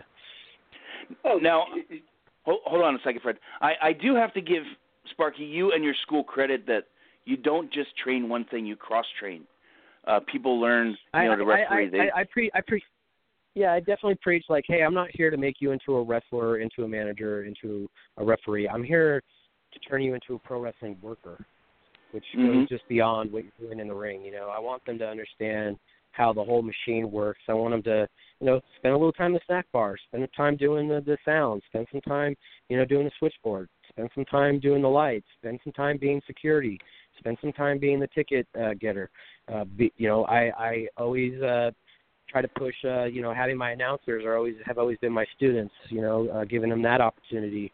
Uh, you know, and a lot of kids like, um, you know, Carlos right now. Um, he you know he's training to be a wrestler, but in the meantime, I got him him refing. You know, so that he when he when he is a wrestler, hopefully he'll understand how to use a referee better than the other kids because he actually was one. You know. Um, yeah, I, I, I, you know, going out there and setting up a ring, how to put together a show. You know, I mean, I feel like blessed to be in a in a position that you know was given to me with Rival Forge, where you know, getting to getting to book a company, uh, you know, uh, the show and giving uh, Lucian the opportunity to to book the legends. I don't, you know, he he he gives me the final check on things, you know, to see if there's any holes or things that I might want to suggest. But otherwise, I mean, the guy's, you know, he, he's got a really good understanding of it. And some things I'm like, eh, I don't know if that's going to work, but I, I feel like it's you know my job as a mentor and a, you know someone who's running the school to give to give my students a chance to fail too. You know, uh, because you're going to learn a lot more from you know your mistakes and failures than you are from people going, oh, that was a really good job. You know, but because we can always all get better, you know, and it's, it's having that advice. So, you know, to be able to give Lucian the opportunity to book without having the pressure of, you know, all the other things that come along with promoting, you know, an event and getting to do it in a television style format, you know, I feel like, you know, he's transcended past just being a manager. He's, you know, he's a pro wrestling worker, you know, in in and on, on a lot of different levels. And I couldn't be prouder of, uh, you know, the things he's done and and the opportunities I've been able to give him because you know I can give them the ball and they can drop it, or I can give it to them and they can they can run a home run and they can run it even further than I can see, you know. And uh, I love it when we come up with ideas at the gold mine, you know, with um, you know Mr. Goldsworth and you know I'm waiting. you know Eki Soul and all these guys, and and not only like you know giving them a platform to you know. uh you know perfect that character but when other people see what they're doing at Gold Rush, you know, they say, "Hey, man, I really like that. I want to book that on my company." I I wholeheartedly support them taking that gimmick and running as far as they can with it, you know, because uh, I think it's great that we could come up with something, you know, when we're brainstorming at the gold mine that other people, uh, you know, pop off of and want to, you know, give an opportunity to. You know, one of the one of the proud moments that I've had was when uh, Pinoy Pride won the Hayward Arena Tag Team titles. You know, I thought that was I thought that was great. You know, um, you know uh, the Berkeley Brawler winning the intergalactic tag team championships with his tag team partner Schnary. You know, at Hoodslam. I know that guy worked really hard from being a camera guy and doing a lot of backstage stuff to working all the Stoner U shows and you know working up the the ranks over there and you know earning his respect from those guys and you know showing him that he's a company man just like I I train them all to do. You know, I I, I think the one thing that makes you know the gold mine special is that you know we don't just do stuff for ourselves and that's it you know we do stuff for apw national pro wrestling league uh joe's rumble in the redwoods um you know i've i've done ring rentals for pretty much almost every company in norcal and, and i feel like you know half of it's just getting out there and meeting people and shaking their hands and, and networking you know because you're not going to get booked or if, by sitting on your couch wondering how to get booked half of it's mm-hmm. just showing up with a good attitude and, and being properly prepared for you know unexpected situations and some that you know uh, you get an opportunity like i remember i i, I vouched for uh, dominic and charlie to to have a, a dark match at a company and uh, the next show that they had they booked them both on the main roster you know so and and they weren't promised anything they just were there to set up the ring and they had their gear just in case and you know i always try to look out for my kids when i can and you know, honestly, the the ring gets us more bookings than a lot of them have probably gotten on their own. You know, reaching out saying, "Hey, can I get a book booking out of it?" You know, um, because you know the promoters see the hard work these kids are putting in. They know they're the first one there. They know they're going to be the last ones to leave, and they know that they have you know good training not only inside the ring but the mentality of what it takes to to be a professional on the outside of the ring. You know, that's one thing that I think a, a lot of people who are training forget that it's not just showing up to wipe your feet to get in the ring and training. It's a lot of it has to do with what are you doing on the outside of the ring. That's going to get you on the inside of the ring, you know, and and and just when you think no one's watching you, busting your butt, believe me, they are. You know, people people take notice, and when when I have a promoter or a worker who comes up to me without you know even needing to, and they say, "Hey, Sparkey, I just want to let you know, man, I'm really impressed with your crew and how well they work together as a team and how efficient they are with everything. Like, wow, I'm really impressed, you know. And I think that just goes into the the repetition and experience that you know helped me get out there. You know, I'm just teaching these kids what I what worked for me. You know, I wanted to get on BTW. I went out there and helped them with their ring. You know, when Gabe started Revolution, I was helping him out with his ring before he had a school.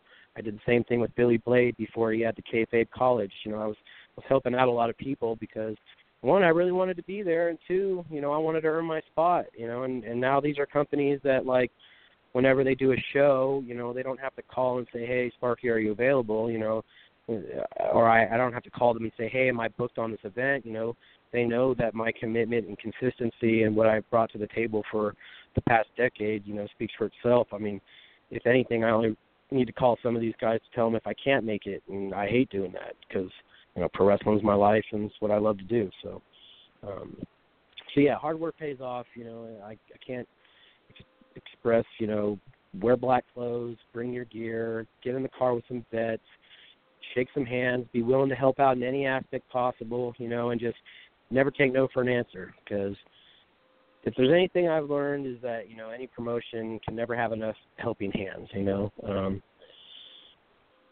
and why not why not be a positive addition and, and add an extra an extra set of hands because many hands make light work. And you know when you're helping out as a student, you know you're helping out other other uh, students at other companies, and more than likely those are going to be your peers that you're going to be wrestling when you debut. You know because they're on the right on, on the same timeline of the path that, that you're on. You know to to get out there and this this business is a lot about vouching for each other, and you know no one wants to waste a vouch on a lazy guy who who's not willing to put in the work and is going to besmirch their name because you know promoter might say, "Hey, Sparkey, you got any good guys?" You know, I'm not going to. I'm going to make sure whoever I vouch for is going to deliver exactly what this guy is going to need because I want him to ask me again so I can give more people opportunities, and I can't waste that on people who aren't putting in that extra effort, you know. And I'm watching just as much as everybody else, not only at my shows, but when I go to other shows too. You know, which kids helping out and, and busting their butt. You know, and, which ones are just sitting on their ass checking out their phones. You know,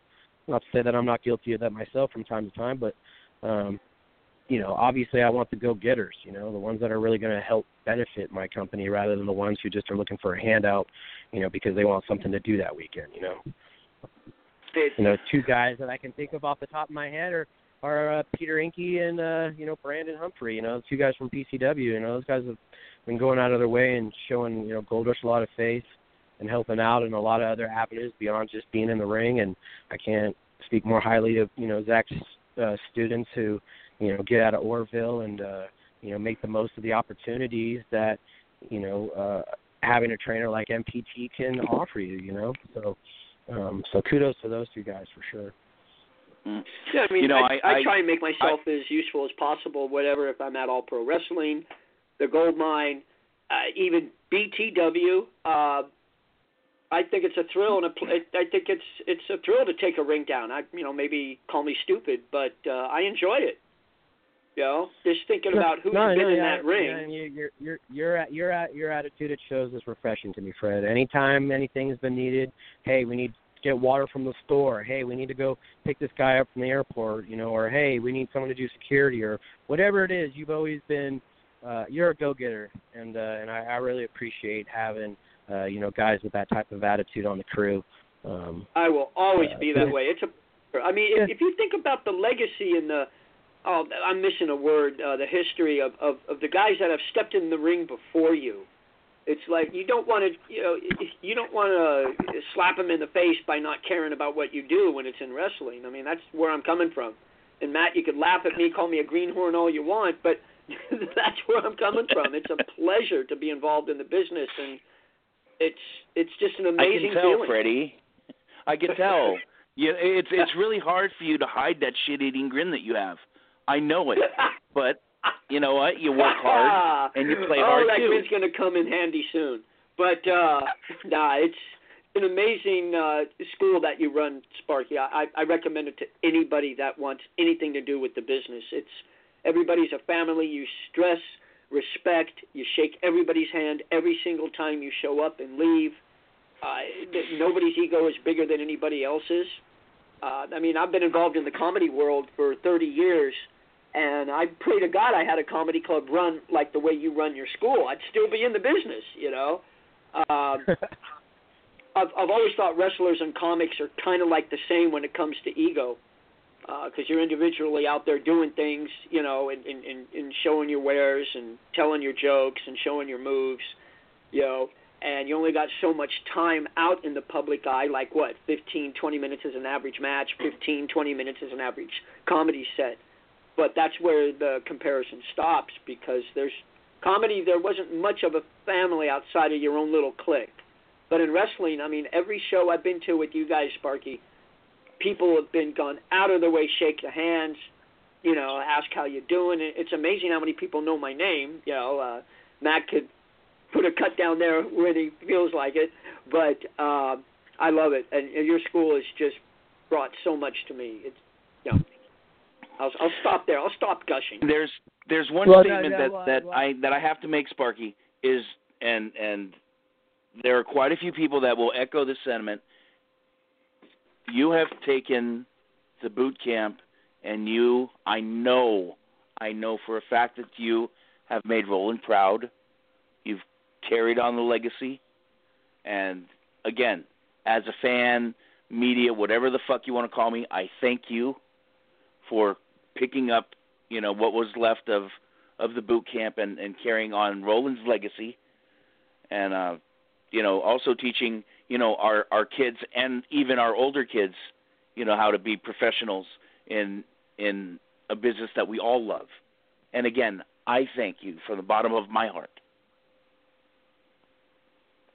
Well, I, I, appreciate it. It's, it's honestly, it's been an honor uh, to you know try my best to you know fill the shoes that that that Roland left here. You know, by by no means am I any close to being a godfather in in any terms like he was, but uh, you know, like I I, I definitely um, you know I took a lot of uh, the standards and you know words of wisdom that Roland instilled in all of us. You know, and it was it was it was a real sad day when uh you know when when it all kind of you know came apart and Roland passed away and you know we had the memorial show which was amazingly uh you know a, amazing show that went to like two o'clock in the morning you know because there were so many people there that you know wanted to pay their respects in the ring and outside of the ring for for that man and all the uh you know speeches that were were made that night were so heartfelt. Um but like when they when they when they changed the locks on us and we didn't have the building anymore it was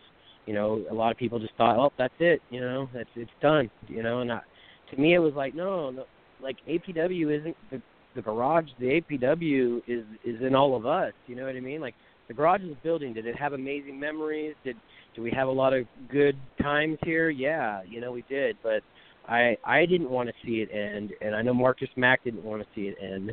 And I know that like some of the people that uh you know Roland I think it was hoping would continue it on. I don't I don't think they wanted to invest that much time uh in into it cuz uh, let me tell you my my life changed the day that I took over the boot camp, you know, like it's it's seriously like a second job. Um and you know there's so many uh things you got to think about and worry about, you know, from getting new students to making sure your students are doing good to you know making sure that you keep the lights on and the roof over your head and making sure that there's continual um you know things for us to be a part of and to do because um I, I just didn't want us just to stay stagnant and just you know stay in the gold mine I, I wanted us to you know do as much as as possible with with the time that we had and you know, some people said, you know, well, Sparkey, if you're if you're taking it over, why you know, why don't you name it something else like Gold Rush Academy or something? And, and I said, well, because you know, I'm not I'm not changing anything. I, I still have the APW Bible. I'm still running it the same exact way Roland did, as far as you know how we structured our classes and how we have a test at the end of every six months just to kind of evaluate where our guys are at. You know, making sure that you know the APW Bible, the book. You know, It wasn't I- broken. Sparkey, it wasn't no, broken. it not not not not at not at all. You know, and, and honestly, I was Roland I was passed, like, you know. yeah, I was like, you know, the APW name has such a a value with the boot camp. Like, why why would I want to change that? I didn't change anything. I'm I'm basically getting in the driver's seat and continue rolling on with the way that we had it. You know, um, originally Dylan Drake and the Golden Boy Dylan Drake and uh, out of control Matt Carlos. You know, they you know APW born and bred trainers. Uh, you know, they came over with me and uh, you know helped start up the school, and you know we've evolved since then. Uh, you know, bringing in guys like Boyce and Rick and a couple other special guest trainers here and there. Uh, Johnny Dynamo has been a huge, huge help in the, in the evolution of uh, of what we've done. Honestly, if it wasn't for like Johnny and Ethan and uh, Lucian D. Light and uh, you know even Jacob Lee and Manny Mars and all these guys who you know believed in me from doing it from day one and you know helping me continue it on till today. Um, you know, because I think even you know I think a lot of people had their doubts. Oh, what's this referee think he's doing, trying to carry on Roland's thing? But like I had, I was I was in the thick of my passion, man, and I and, and how could you be not passionate about your homestead? You know, like like you know, Marcus Mack is the promoter of APW, but in my heart, you know, APW is just as much mine as it is his, and the collaboration of me running the school and him running the promotion, and us being able to kind of, you know, in a way, we kind of had to split Roland's hat in two just to be able to make it successful. But like, but like you said, like I think what Marcus Mack has done with APW promotion on the promotional end has you know, completely exceeded anything that Roland thought would be possible. You know, the the fact that we did two Cow Palace shows in one year, you know, that he put on. I I know I know Mhm. Roland was up there looking down on us, you know, going, "Hey, Huge, look, those are my huge shit-eating grin look, on his face. Guys are doing, Huge. You know, like here's here's Sparkey Ballard. You know, I mean, even though we lost the garage and as special of a place it is, I honestly feel that the gold mine is ten times better than than the garage as far as the aesthetics of you know fans being able to go to the bathroom during the show instead of having to wait for intermission. The fact that you know we're able to charge fans so we can actually create some revenue to kind of and reinvest into the cool things of the lighting system and everything else that we got. You know the the lights that we have all dialed in, the the entranceway that we got. Um, you know I feel like I feel like in a dark day, you know, we actually shine so much brighter out of out of um, you know what what Roland uh, left left us to to carry on with. You know, and uh, you know it just it just makes me really happy to know that uh, I could play a big part in in, in continuing on with which so many hold dear, and to not let it you know pass away just with Roland. You know, 'Cause like I said, APW, you know, he came up with it. It was his baby, man. You know, but uh you know, APW is us. You know, we we are the product of the APW uh, boot camp, and, and and here we are. You know, carrying it on past his death, and uh, you know, it's it's it's an honor. It's an honor to be able to to to do that for Roland because um, I know how much it would mean for him to know that the the school still continued on, still putting out great talent. We're still putting on amazing shows. Um, yeah, so thank you for that. You know, because sometimes you know you feel like you're just in the daily grind, and you wonder if does anybody even really care. you know what I mean? Obviously, I I do a lot of this for myself because I I get to share my undying passion for pro wrestling with with students. Uh, you know, three times a week, and and get to hang out with them like usually a lot of times three days, three times out of the weekend. Um, so it's it's a it's a great uh, thing for me too to be able to surround myself with people who are so passionate and hungry and have that fire in their belly. Because honestly, it, it you know having guys like Fred who are all excited, guys like Carlos who are excited about, oh man, we get to go to this. That's great, man. I'm so excited. And it's like, man, that that just re- rekindles my fire, you know, to to to help me be, you know, excited about stuff that you know sometimes can seem a little ruddy or redundant. You know what I mean? Um, but Uh-huh. knowing that my students are excited about it, you know, reinv- reinnervates my uh, my excitement about stuff too. Knowing that I get to share this experience with them. So All right, Fred, I'm going to let you have one more question with the boss, and then we'll we'll wrap up because uh, Jess is giving me the go home sign. Oh, your coffee's getting cold, huh? The donuts are gone, Mm, huh? Okay, no. all right. I'll take it from here, Greenhorn. Um, Sparkey, let, let me ask you this. I, I, I asked you this once before when you were interviewing me a long time ago, uh, but to come to class. Uh, what's your first memory of professional wrestling? I mean, your very first, like when you saw it on TV. Who was it? You know, some of my favorites were uh, Mr. Perfect, The Red Rooster, and The Ultimate Warrior. Um, and I remember, I remember when I would first watch wrestling. Uh, my I'd stay at my grandma's house, and she would try to figure out something to keep me busy. So she'd take me to the movie store, and I would always somehow gravitate to the wrestling stuff, the Royal Rumble and the Survivor Series, and all these Best you know the crazy pay per view events. Yeah, yeah, and she she would run them for me, and uh and then she actually had a tape dubber, so she tape dub them for me so I could take it home. And uh I just remember I'd get so mad when when when uh Mr. Perfect would lose. I'm like, he's not supposed to lose. He's supposed to be perfect, you know. Um, and and and and, and I, maybe I was a little, uh, you know, uh, I like the Red Rooster because like I had chickens at the time in my backyard, so I think like seeing a guy being a Red Rooster and doing the little. It was Terry Taylor, right? Is that who was Red Rooster? Yeah, Um, Terry. By the brain. Yeah, and he'd do the he- he'd do the he'd do like the little head juke like a like a chicken would when they walked and and and the Ultimate Warrior man he was just so intense man I mean how could you how could you deny not being able to pay attention to the you know craziness that was coming out of that guy's mouth you know and when he'd shake the ropes and the you know the remember the the match between uh Hogan and, and and Ultimate Warrior was such like a big deal with the unstoppable force versus the immovable object, and uh, it, was, it was great stuff, man. Well, I have, I have one last quick question. I'm surprised Matt didn't ask it. Uh, you're the heel referee with La Migra. How did that come about? I've always wanted to ask you that. Yeah, so you know, Gabe Ramirez always, uh, you know, uh, he he runs a lucha company, so he likes to kind of like, you know, shake it up. He's kind of half American, half lucha. He brings some really big lucha stars from, you know, AAA, CMLL, you know, and even beyond that. Um, but you know, the one mainstay of like the guys that originally started, I think, with like Oliver John and Derek Sanders. Um, I know Brian Cage was a part of it for a while. It's kind of morphed into now being J.R. Kratos and Colt Stevens, who are two great guys. Um, you know, I was, you know, I, I like I said, I, I've been refing for Gabe at uh, Revolution since day one. When since the day that he announced that he was breaking away from APW to go start his own company.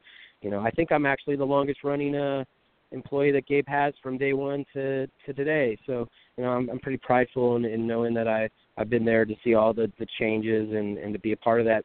But I think he wanted to kind of you know add a heel element to to the refing, and you know he had pitched it to me, uh, you know, and I was like, yeah, I'm, I'm down to do whatever. You know, anytime someone like throws a challenge out, you know, to try to do something a little different, you know, I'm I'm all for you know giving it a shot. You know, what what can we do? Can we fail or we can succeed? You know.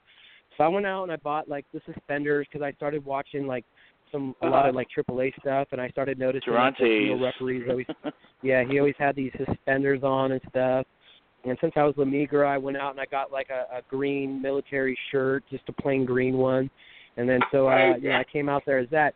And honestly, like you know, like uh, like for Revolution, they, they didn't really have like a lot of storylines, and it was kind of like we were, you know, he was he's a really smart promoter in the fact that he he does shows in a lot of different towns, so he never oversaturates one area. So when he goes there, the circus is coming, and you know, I can't speak more highly of Gabe as a promoter and a marketer when it comes to knowing what his target audience is and always really packing the house. And um, so when he wanted me to do this, I, you know, like I was starting to kind of get a little burnt out just because I felt like it was just a little you know, we sometimes we were just doing the same kind of matches. That there was really no like you know payoff to it. It was just the match, you know.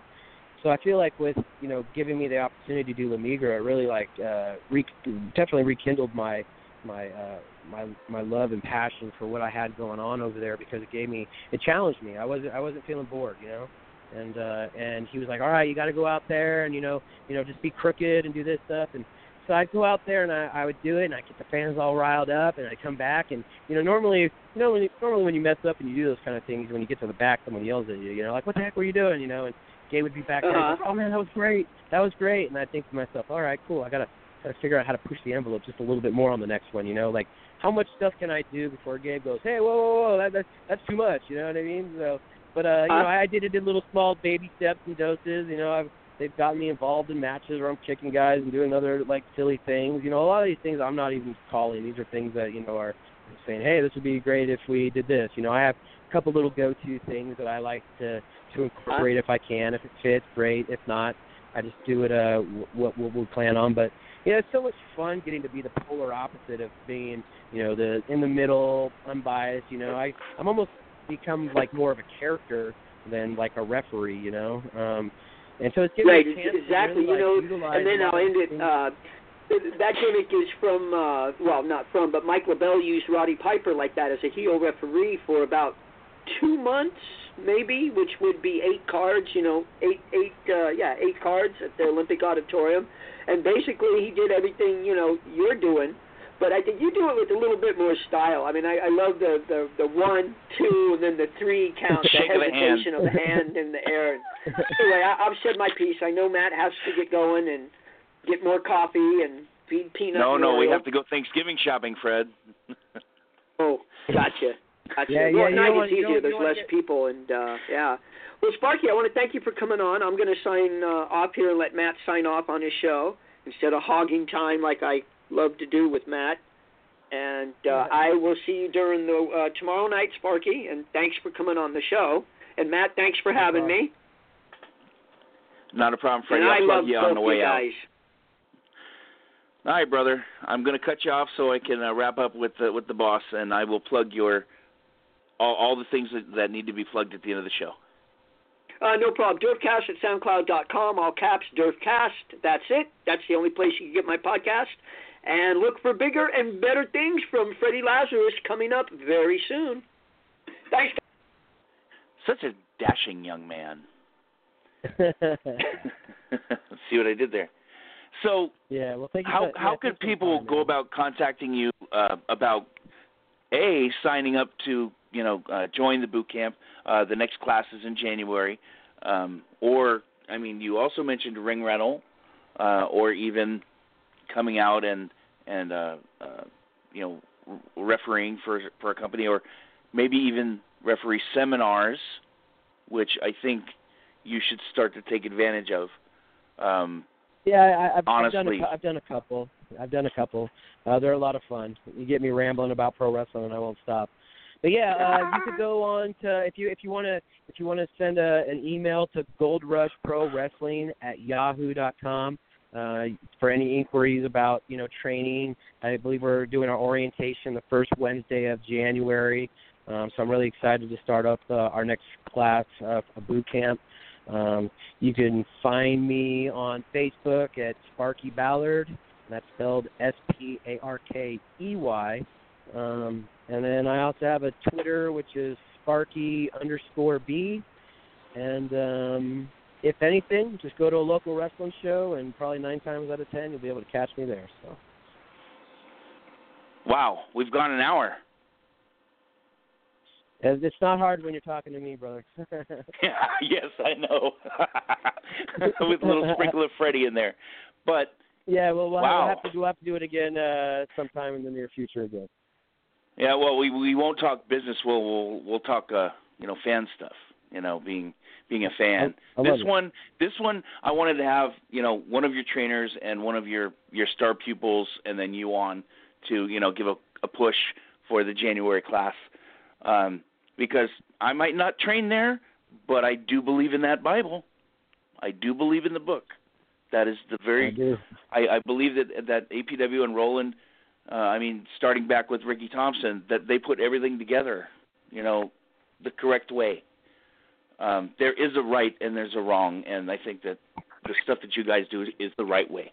I'm not bearing any schools. I'm just saying I feel that what you guys are doing is right, and Yep. that's cool. Well, thank you so much for giving my trainer, my student, myself some time to, you know, let them know what we're all about. And I appreciate you getting the word of NorCal and putting the exposure and the spotlight on our area and beyond. So uh, keep up what you're doing, Matthew. And uh, I appreciate you, bro. I appreciate you too, Spark. Uh, have a very nice Thanksgiving. Give uh, the wife a hug and a kiss, and the kids, and and your brothers, and your mom. I mean, we get to see all these people at, at Gold Rush shows. It's it's it's really it's a family, it's affair, a family affair. which is pretty cool. Which is pretty cool. But yeah, give them all hugs and kisses, and and enjoy your your uh, your Thanksgiving and uh, whatever you're doing this weekend. You know, I mean, if you're gonna go up to Oroville to help out with the show, or you're gonna stay home and watch football, enjoy your weekend. yeah, I got, and I you know, got got a lot of family stuff, so I definitely plan on spending it with family, and then I'll get right back into the mix. So I'll see you guys out there in the ring. awesome. Thanks, Sparkey, and have a good one. I'll talk to you soon, brother. Peace. All right, that was the owner operator of Gold Rush Pro Wrestling and the APW Gold Rush Boot Camp, Sparkey Ballard. Wow, um, I didn't think I'd go a full two hours here, but we did. Uh, I'd like to thank uh, in the first segment the Filipino Dream, Johnny Dynamo, for coming on. Um, that was a very fun interview. It was, it was interesting to see where Johnny's coming from as far as his uh, influences in wrestling and things like that. And I'd also like to thank the uh, this year's APW Young Lions Cup winner, the total package, Derek Slade, for coming on in the second segment. Um, with just about two years in, this kid, you know, the the the sky's the limit. He's humble. Um, you, you could tell that he is taking everything in, and he he's being honest, and you know, you can you get you get that feeling when talking to the kid. You know, he's humble and uh, he's got a good head on his shoulders, and he's he's listening to a lot of uh, uh, good people. Um, and you know, once again, thanks you, Sparkey, for coming on. Um, I've known you since the Fog City days, and you know you're picking up where you know Balone left off as far as training and uh, you're uh, also you know you're running some pretty damn good shows with the with the Gold Rush Pro Wrestling, uh, and also you know the the whole uh, La Migra heel ref for Pro Wrestling Re- Revolution is fun stuff. So um, I am proud to say I am a fan and member of hashtag Team Green. Um, but yeah, let's wrap up. Um, this weekend there is uh, on Saturday there's East Bay Pro Wrestling in Pacheco, and on Friday, if I remember right, there is a PCW show up in Oroville where they're going to be uh, it'll be a fundraiser for uh, fire victims. I'm not quite sure uh, about info for that show. You can go to the uh, PCW Facebook page to get info. I don't have it, but yeah, you could uh, check that out.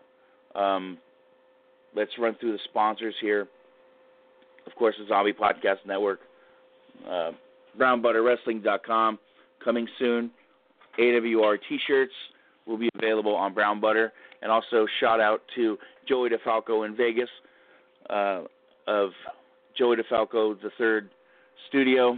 Thank you for the graphics and helping me out. You can get him at facebook.com backslash JD3 Studios. And let's see. Oh, yeah, uh, let's help out a couple of our injured brothers. First, Douglas James, tinyurl.com backslash help out DJ. And then Adam Thornstowe would be tinyurl.com backslash help Adam O I O I. Help Adam Oi Oi. Um, they both had some serious injuries, and um, yeah, it's tough. So buy a shirt, makes them feel better. Uh, you can hit me up, facebook.com backslash alternative wrestling radio, or Kid Zombie, or Kid Zombie 2000 on Twitter. And that's it, guys. Have a happy Thanksgiving, and I'll talk to you guys in December.